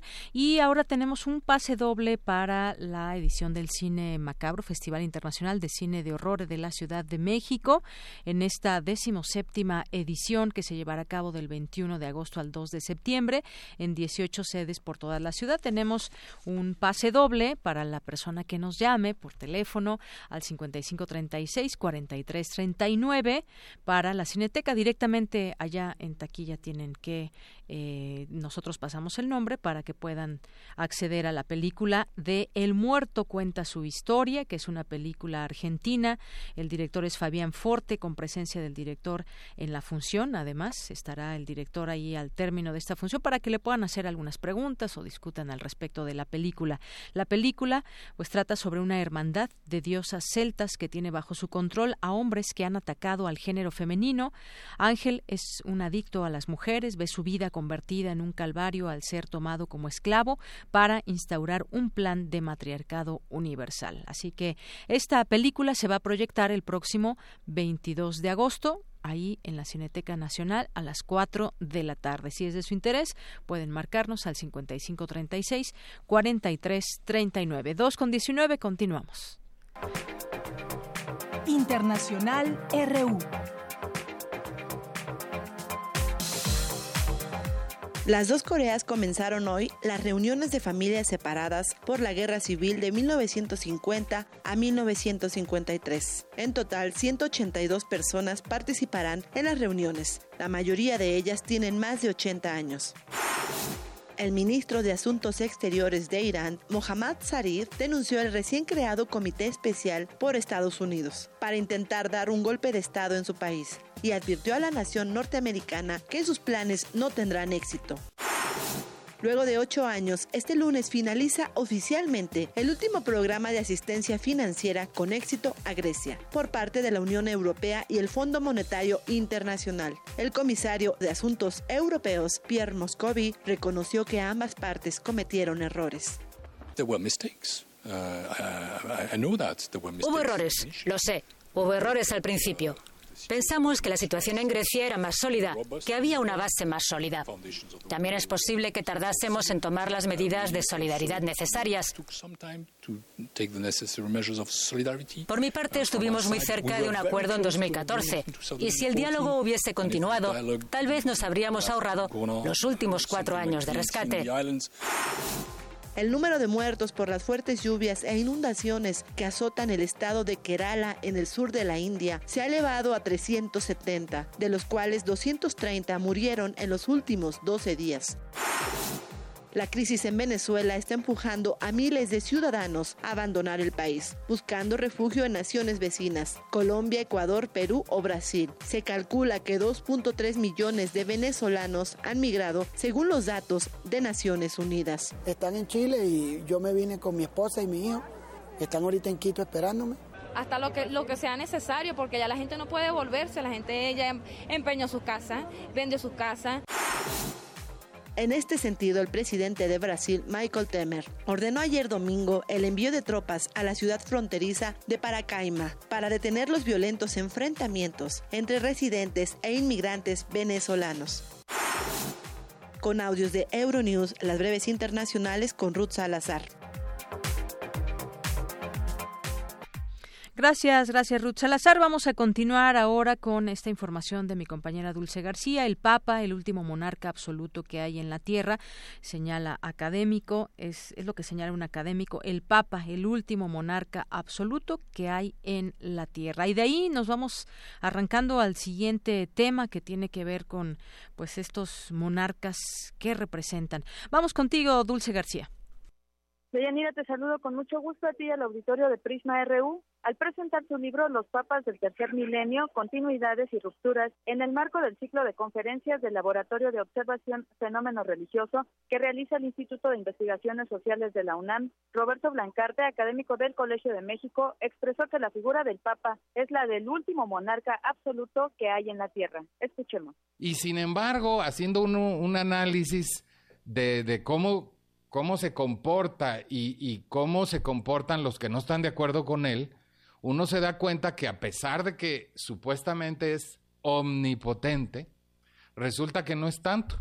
Resulta que incluso una persona que jurídicamente tiene todos los poderes, eh, concentra todos los poderes y, es absoluto, es el, el último monarca absoluto que tenemos en la Tierra, porque ya los otros monarcas ya no son absolutos todos están acotados por las constituciones. Dijo que ello se observa en la familia, en donde la figura del Papa no ha logrado hacer toda una serie de reformas, pero sí se encuentra presente. Y lo vimos, por ejemplo, con el sínodo de la familia, en donde el Papa quería eh, hacer una serie de, reformas, si ustedes quieren, depende de la perspectiva, tímidas o, o no tan tímidas según algunos, pero quería hacer unas reformas para, por ejemplo, liberalizar un poco eh, la admisión y la participación de los homosexuales dentro de la iglesia y la participación en, ya en comunión absoluta o, mayor comunión de los católicos casados, digamos, en la iglesia católica que se divorciaron o que se separaron y que se volvieron a casar. Hasta aquí el reporte. Muy buenas tardes. Gracias, Dulce. Muy buenas tardes. Y continuamos, vamos ahora a entrevistar, ya tenemos en la línea telefónica al maestro Bernardo Barranco, él es sociólogo de las religiones. Maestro, bienvenido a este espacio, muy buenas tardes. En un momento más lo vamos a, tener.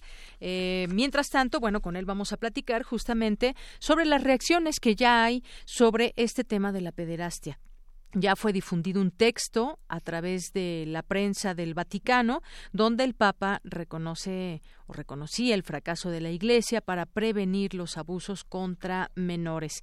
Y bueno, pues ya está en la línea telefónica, le agradezco mucho, nos tome esta llamada el día de hoy aquí en Prisma RU de Radio UNAM. Maestro Bernardo Barranco, bienvenido, muy buenas tardes. ¿Qué tal? Muy buenas tardes. Bien, pues platicar con usted sobre este tema. Más de 300 sacerdotes abusaron sexualmente de al menos mil menores en Pensilvania, según un informe judicial. Hay reacciones ya del Vaticano, eh, pues que lamenta este abuso por parte de sacerdotes, pero más allá de lamentarlo, y como lo dijo el propio Papa, no hay eh, perdón que exista que pueda aliviar lo que pasaron las víctimas en algún momento de su vida. ¿Cómo entenderlo? ¿Cómo pues analizarlo hoy desde una perspectiva en donde pues muchas cosas están pasando donde pues la iglesia está ahí presente como casos por ejemplo que se han discutido sobre la interrupción legal del embarazo pero ahora en este caso específico ha habido pues eh, este es un escándalo de muchos de muchos que ha habido a lo largo de la historia de la iglesia maestro. Sí yo empezaría por esto último eh, que plantea usted. Es decir, es eh, recurrente, una vez más. Eh, esto viene desde la época del Boston Globe en, eh, en, la ciudad de Boston, en donde se inicia una investigación tibia, timorata por las presiones que había del alto clero, y en los años, fines de los años 90 del siglo pasado, Boston se convierte en el epicentro de una manera de actuar de la iglesia que no solamente está vinculado a la pederastia, al abuso infantil, al abuso sexual de los niños, sino también el tema de los encubrimientos, de un, encubrimiento estructural y em, lo que podemos percibir en el caso de Filadelfia, de estos más de 300 sacerdotes, gran parte de ellos ya murieron, es precisamente este encubrimiento sistemático por parte de la Iglesia Católica, que, que ya no es casual, no estamos hablando de, de, un caso aislado como empezó a hablarse en Estados Unidos, en, en, esta ciudad de Boston, esto después se fue a Nueva York, después hubo muchísimos casos en California, eh, y después esto estalla en el mundo entero, y tenemos los casos de Irlanda, que también es atroz el informe que hizo el gobierno sobre cómo los sacerdotes trataban a menores de edad. Eh, estamos hablando también de Australia, que hay un gran escándalo en este momento, de George Peel, el número tres del Vaticano, el ecónomo, el hombre más poderoso eh, del Vaticano, está siendo juzgado precisamente por pedazo y por encubrimiento. De tal suerte que el análisis que podemos hacer es, primero, no es novedoso, eh, es uno más dentro de una cadena muy larga, eh, pero lo que está de, como constancia es el encubrimiento estructural e institucional. Es decir, que no es casual, no, fue, no es un encubrimiento aislado, sino parte de un sistema, es decir, de un método sistemático y riguroso en los cuales los sacerdotes se se venían protegiendo los unos con los otros. Y eso es algo que el Vaticano aún no ha reaccionado como todos esperamos. Es decir, tienen que, tienen que seguir más escándalos, tienen que seguir más eh, em, erupciones eh, eh, mediáticas para que el Vaticano actúe. El Vaticano todavía no actúa de manera lamentable y sigue este código. Exactamente. Esto que usted menciona es muy importante. Este encubrimiento estructural que se ha dado o que se dio a muchos de estos sacerdotes, porque como usted menciona, muchos ya, ya murieron. Y bueno, pues fue en seis de las ocho diócesis de Pensilvania y que las autoridades eclesiásticas de alto nivel habrían ayudado a ocultar estos crímenes durante décadas. Este informe es muy largo, tiene 800 páginas, dice que se han identificado a más de mil niños que fueron víctimas de sacerdotes, pero que el número podría ser mucho mayor. No se sabe todavía a ciencia cierta una cifra, una cifra exacta que nos pueda revelar, bueno, que ya nos revela mucho este número de personas que fueron que fueron eh, eh, pues abusadas por sacerdotes. Eh, una reacción tardía, nos dice Maestro Barranco, en torno al Vaticano y, toda esa, digamos, pues ese problema que tiene en sus manos. ¿Cómo se le va a dar una eh, solución a las víctimas? Bueno, pues difícil será que se recupere todo lo que, pues lo que pasaron. Sin embargo, pues hay una palabra y que es acción, que es la justicia, penderá sobre los sacerdotes que aún están vivos en las investigaciones que se siguen, eso quizás pueda pues eh, saberse en, el, en un futuro próximo. No, lo que necesita el Vaticano, que también está implicado en, esos papeles que están, que revelaron, que el FBI y el gobierno local eh, reveló, eh, es eh, que no solamente que actúe, sino que haya un cambio como de conciencia, de actitud. Eh, generalmente se plantea como algo aislado, como algo que ocurrió, como un hecho lamentable, ¿no?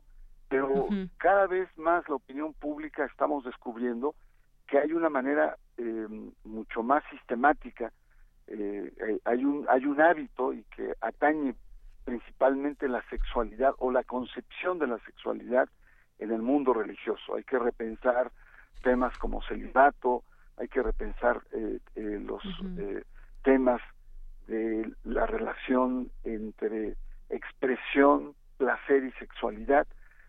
todavía la doctrina plantea la sexualidad, la doctrina católica, como un acto de procreación fundamentalmente. Es decir, tiene que haber una verdadera revolución en ese sentido porque eh, en realidad el Vaticano está haciendo agua y a veces no reaccionan.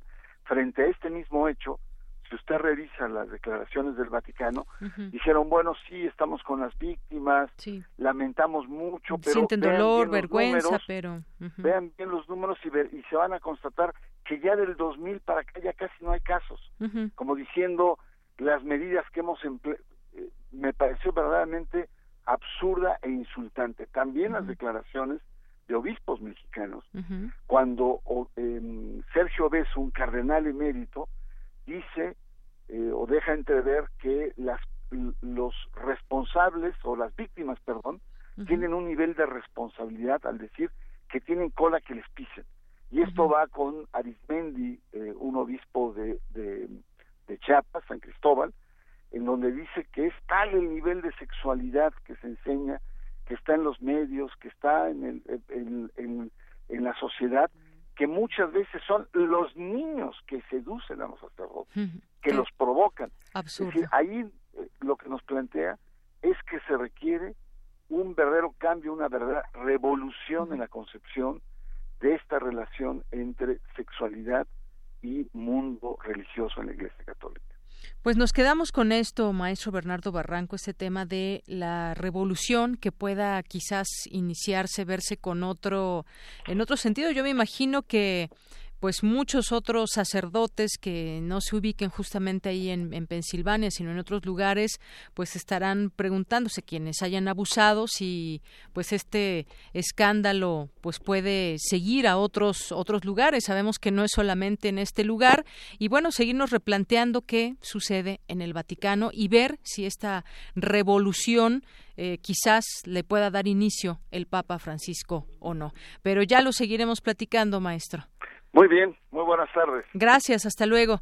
Maestro Bernardo Barranco, sociólogo de las religiones. ¿Qué viene? ¿Se sumará o se hará, llegará esa revolución en este sentido que lo estábamos platicando con el maestro Barranco? Bueno, pues queda ahí la moneda en el aire para seguir discutiendo. Continuamos. Gaceta UNAM.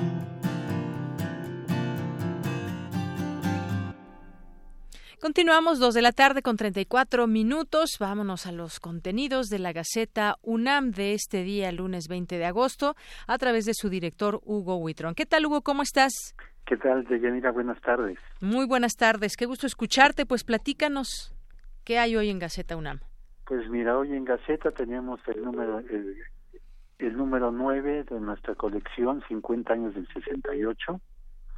Debate público en CEU, asisten 20 mil un día como hoy, hace 50 años, y hay una fotografía que tenemos en este, justamente eh, en, en este número 9, debate público en CEU, y bueno, creo que es muy ilustrativa esta fotografía, Hugo.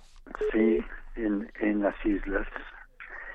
Y bueno, este es nuestro suplemento del día de hoy, que abarca que abarca desde de agosto 20 a agosto 22. Así es. Y en la Gaceta, en la portada de la Gaceta, teníamos algo relacionado con el celular, factor de riesgo, peatones en peligro.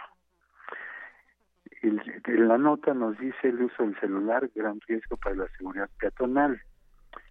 Esto es relacionado con el Día Mundial del Peatón, que se celebró el 17 de agosto para recordar el deceso de de Disco, quien murió atropellada por un vehículo de motor en 1897.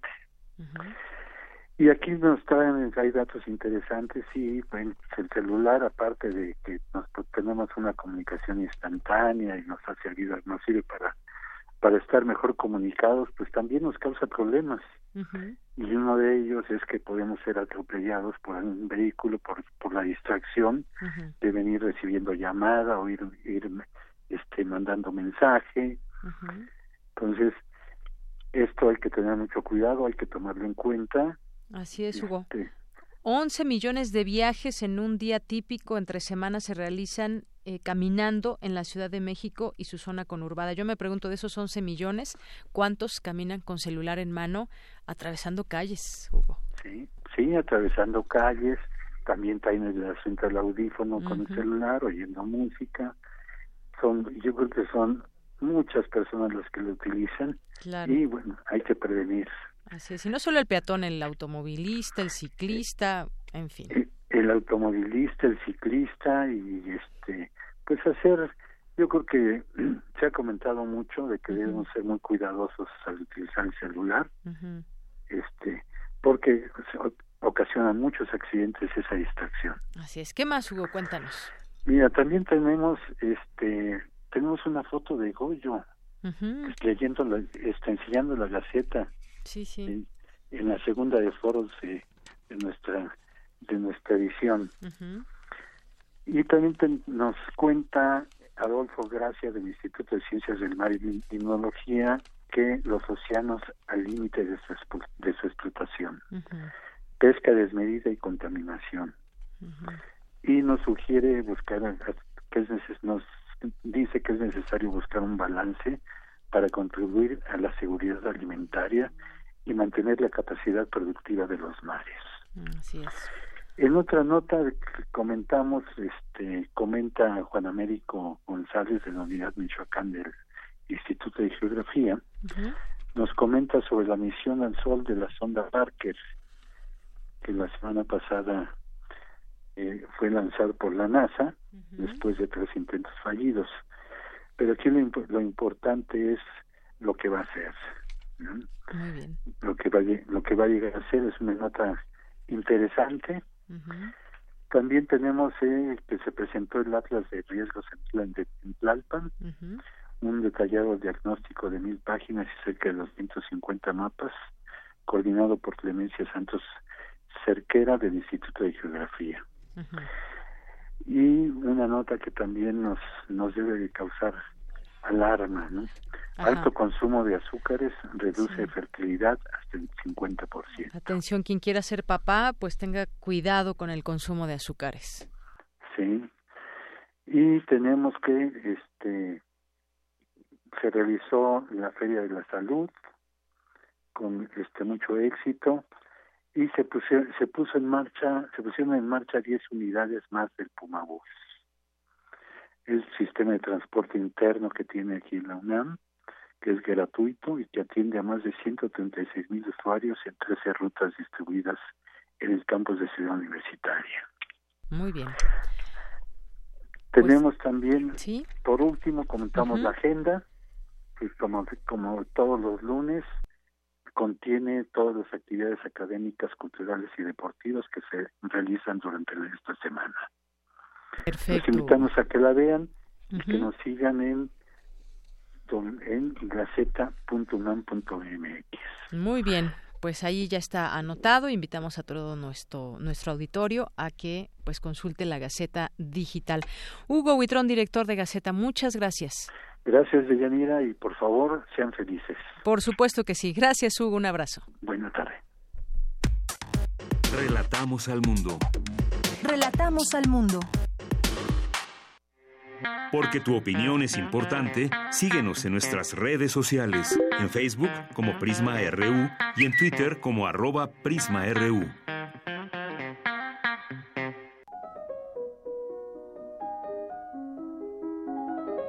Cartografía RU con Otto Cázares. Bien, pues ya está aquí con nosotros Otto Cázares, como todos los lunes. ¿Cómo estás, Otto? Estoy muy bien, estoy contento de compartir estos micrófonos contigo, querida Deyanira, de estar aquí en cabina y de saludar al entrañable equipo de Quiero decirle algo a nuestros radioescuchas que Otto va a correr el maratón el próximo domingo. ¿O, no? Y adivinen, acompañado por quién. ¿Por quién? Por Deyanira Morán. ¿De verdad? De verdad. ¿Correrán los 42 kilómetros? Bueno, esperemos que ¿O caminarán los 42 kilómetros? esperemos que caminemos por lo menos unas cuantas decenas de kilómetros, ¿no? Bueno, y a ver, ya si llegamos después de seis horas, pues y aquí nos vemos el próximo lunes para decirles cómo si nos podemos, si podemos llegar caminando y toda la cosa y subir las escaleras. Y Ajá, exacto. Si, si, no nos tienen que subir a través de un sistema de poleas, ¿no? Imagínate cómo aquí nos al tercer piso de la cabina de Radio UNAM. Pues ya es un hecho, ¿eh? Del siguiente lunes estaremos platicando. Ya lo dijimos al aire. Sí, ya no podemos echarnos para atrás, ¿eh? Ya no hay manera. Bueno, ya no hay manera. Pues Compartiremos experiencias ahí. Imagínense, Qué bello que hayamos comenzado de este modo, porque hoy quiero hacer un homenaje radiofónico a un individuo de nombre Friedrich Jan. Eh, un nombre que dirá muy poco a muchos. Eh, quería hacer este homenaje radiofónico desde hace ya algunos días, pero se me atravesó el Día del Zurdo y pues no pude dejar de hacer algunas reflexiones al respecto. Uh -huh. Pero ahora ya con este compromiso que hemos hecho al aire de correr el maratón, pues ahora eh, ya no eludo el tema y homenajeo a Frederick Jan con la proximidad de este gran maratón de la Ciudad de México, pues ya no hay manera de eludirlo. Uh -huh. En los seres humanos hay un razonable afán de una vida mejor, de una vida más saludable, menos inclinada a los rigores eh, a los que estamos sometidos por enfermedad, por la fragilidad del cuerpo, en suma por el paso del tiempo.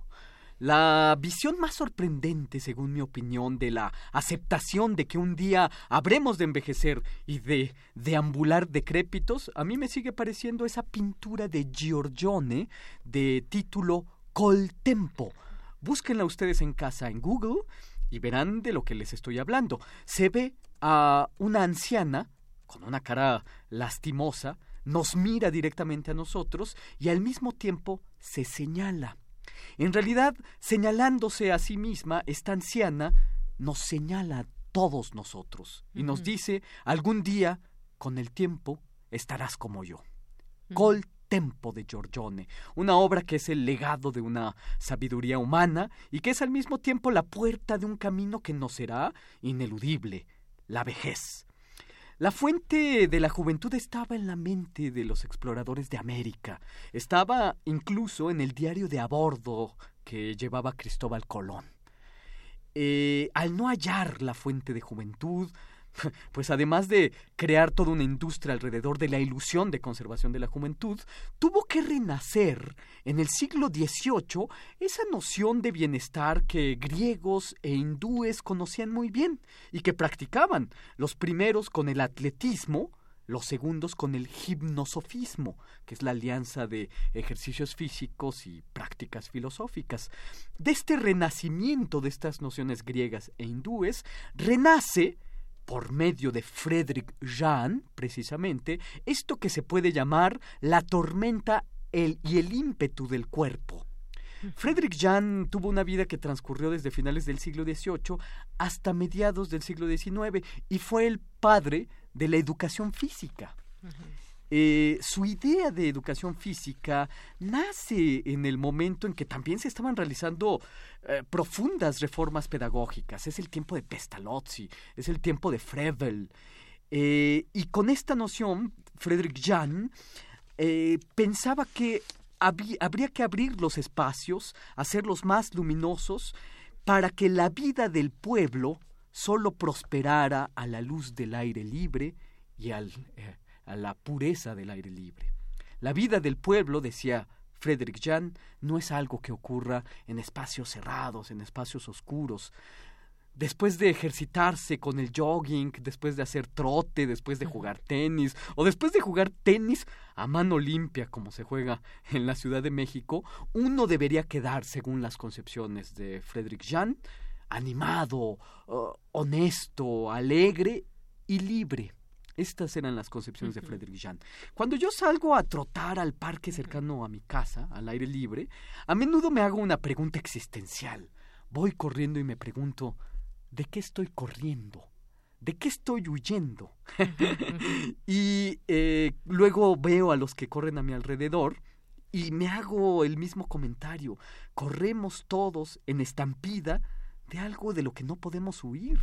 Esa es a veces mi reflexión existencial. Pero otras, en otras tardes más plácidos, eh, pienso a menudo en Friedrich Jahn, en su mezcla de ejercicios físicos con su filosofía alemana, eh, en esta búsqueda del bienestar, de la honestidad, de la nobleza y de todas estas ideas que estaban en, sus, eh, en su credo como educador físico.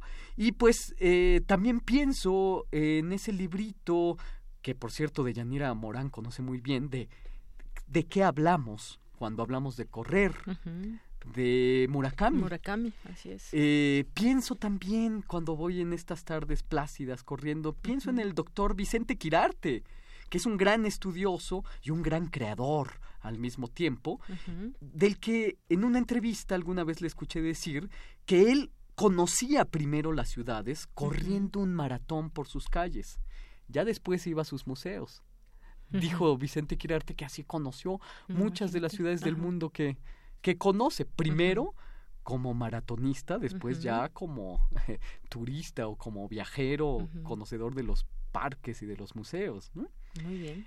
Em, el afán de una vida mejor que habita en la invención de tratamientos, medicamentos de nueva generación, prótesis mecánicas, prótesis electrónicas, ciberorgánicas, habita también desde luego en los deportes, el fitness que nos va a convertir en el doríforo de Policleto.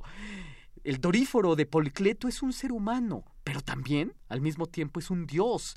Y podríamos recordar aquello que decía Frederick Schiller acerca de que cuando éramos más humanos, éramos más divinos. Un escultor, Policleto, representa a un dios que es indistinguible de un atleta.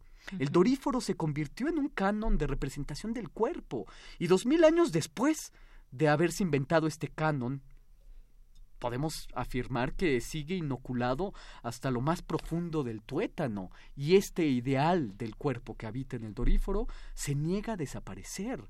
Yo pienso que hay algo más que simple vanidad en todo eso. En eso habita el deseo de permanecer en el mundo sensible tal como nos hemos soñado. Atletas, buenos, eh, libres, qué sé yo.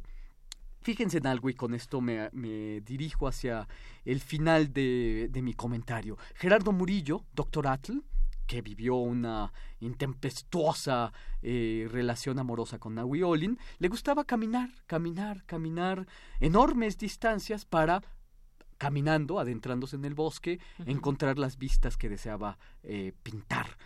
Eh, Gerardo Murillo perdió en un momento la ya al final de su vida perdió la pierna izquierda y tuvo que inventar lo que él llamaba el aeropaisaje, es decir, vistas de cráteres eh, desde el punto de vista de un helicóptero.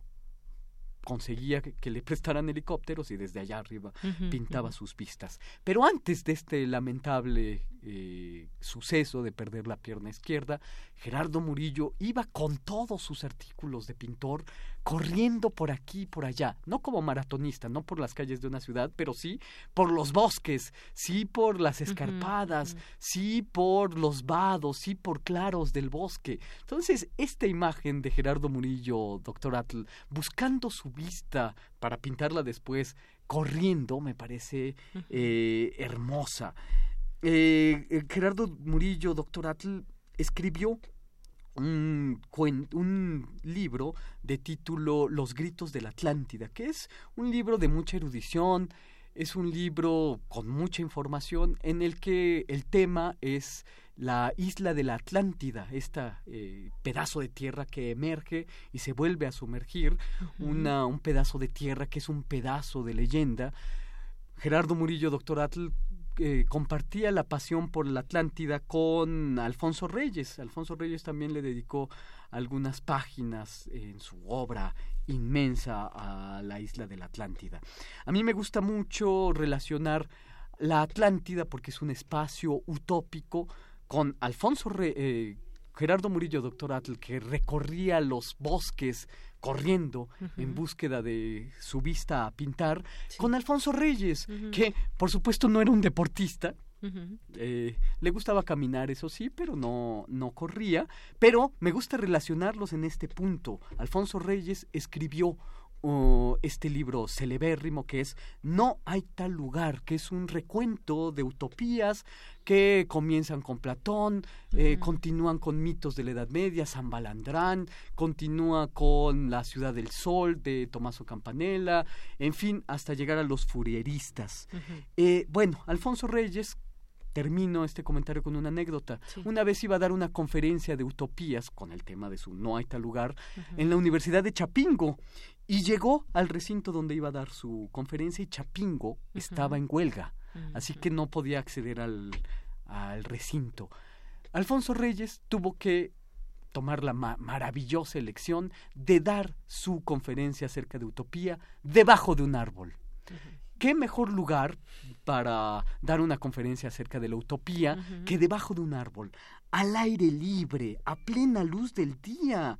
Claro, como si, escuchándolo hablar de eh, utopía, estuviéramos haciendo ejercicios físicos al aire libre y a plena luz. Este comentario es, por supuesto, un homenaje a eh, Frederick Jean, inventor de la educación física, eh, que une a Fourier la filosofía furierista con Vince Lombardi, es decir, el entrenador de fútbol americano que también tenía mucho de eh, pensador.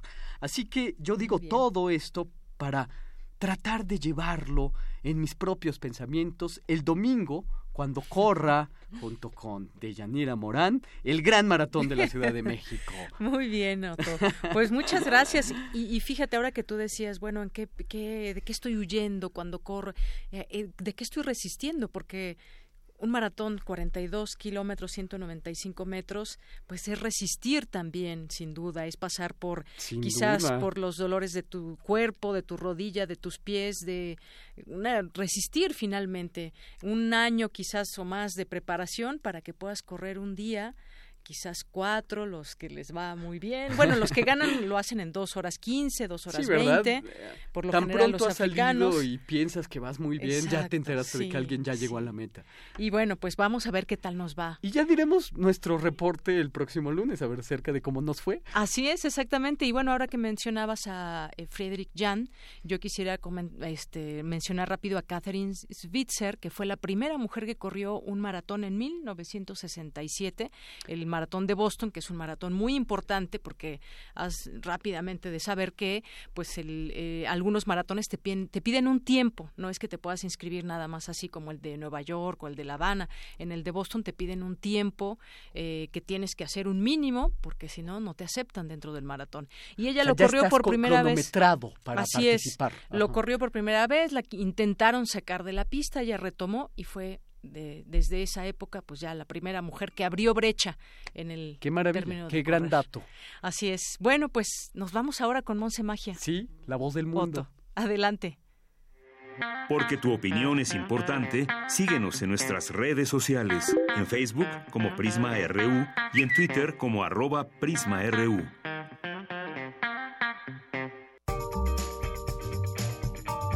Sala Julián Carrillo presenta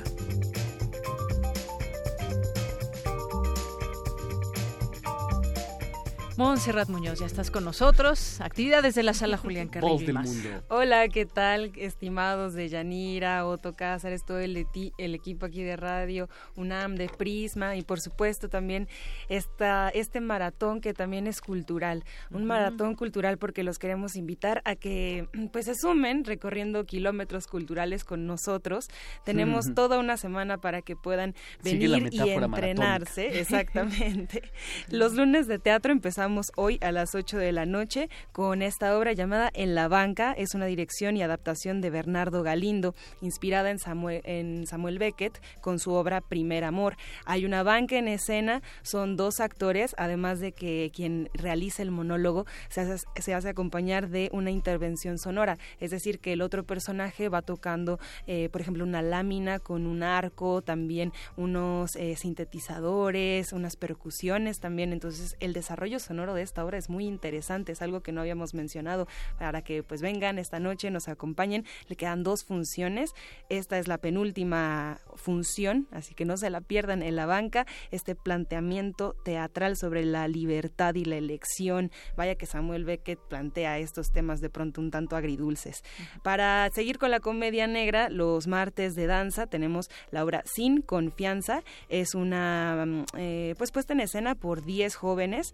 Se les hace una pregunta, una premisa, porque ha habido un crimen, dos disparos en el cabaret del condado. ¿Qué hicieron el 21 de enero a las 7.30 horas? Aquí se le hacen cuestionamientos de este tipo a los personajes llamados Sinaloa, Golfa, Tijuana, una madrota, un mozo y bueno, también hay policías. Todo esto es una comedia para mayores de 12 años, pero pues también hay baile, hay música, también hay cancán, regional, tradicional, tradicional y también polcas y, Así que con estos vestuarios eh, pues bastante em, cosidos e interpretados con colores y vistos de, la época, todo esto realizando un gran espectáculo de danza y teatro los martes aquí en la sala Julián Carrillo.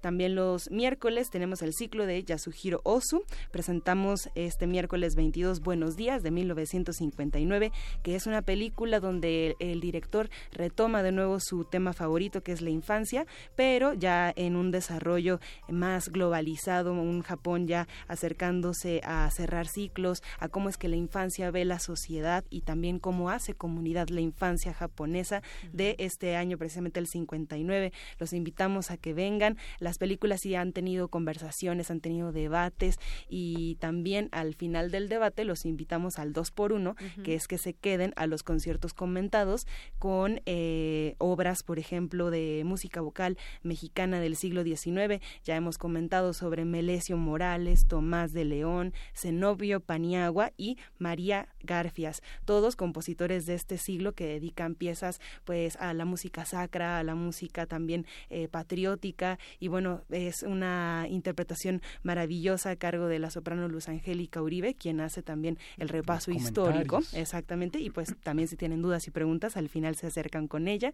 y ya todos nos enteramos más de, de la tradición musical de nuestro país, ¿no? que es muy importante también estar en contacto y que viva hasta estos días. También hablando de eso, justamente la invitación especialísima para todas y todos ustedes es que este viernes 24 puedan acompañarnos al concierto de intersecciones que le pusimos así, Leticia Servín presenta su disco La Fiera mm. Borrasca. Es nada más y nada menos un disco dedicado a las canciones y versos de Sor Juana Inés de la Cruz y también de Juana Inés de Asbaje y Ramírez, porque hay una, una mezcla de, versos de diferentes etapas de mm. esta gran mujer que también nos dio eh, pues mucha lírica, mucha inspiración y también que fue una de las primeras en poner una postura política en nuestro país. Así que, bueno, para celebrar esto, Leticia Servín presenta su disco La Fiera Borrasca, poesía musicalizada de Sor Juana Inés de la Cruz, este viernes, entrada libre en Intersecciones a las 9 de la noche. Todas las actividades están aquí en la sala Julián Carrillo y así nuestra programación y nuestra invitación de todos los lunes, queridos. Pues redondas todas estas invitaciones. Muchas gracias, Monse, y gracias, Otto. Nos despedimos. Nos despedimos y hasta el próximo lunes. el próximo lunes. esta sobremesa. Así es. Y ya estaremos diciendo cuán adoloridos resistentes estuvimos. Y ya, ya sabrán los que nos escuchan que si nuestra parte, o bueno, por lo menos de mi parte, si mi participación es telefónica, es que no pude moverme, No pudiste caminar. no, ya se sabrá. exentos, ya veremos. Pues muchas gracias, con esto nos despedimos. Gracias a Omar Tercero hoy en la producción, que nos acompañará el próximo viernes también. Muchas gracias, Omar, gracias a todo el equipo. Soy de Yanira Morán, nos escuchamos mañana. Buenas tardes y buen provecho.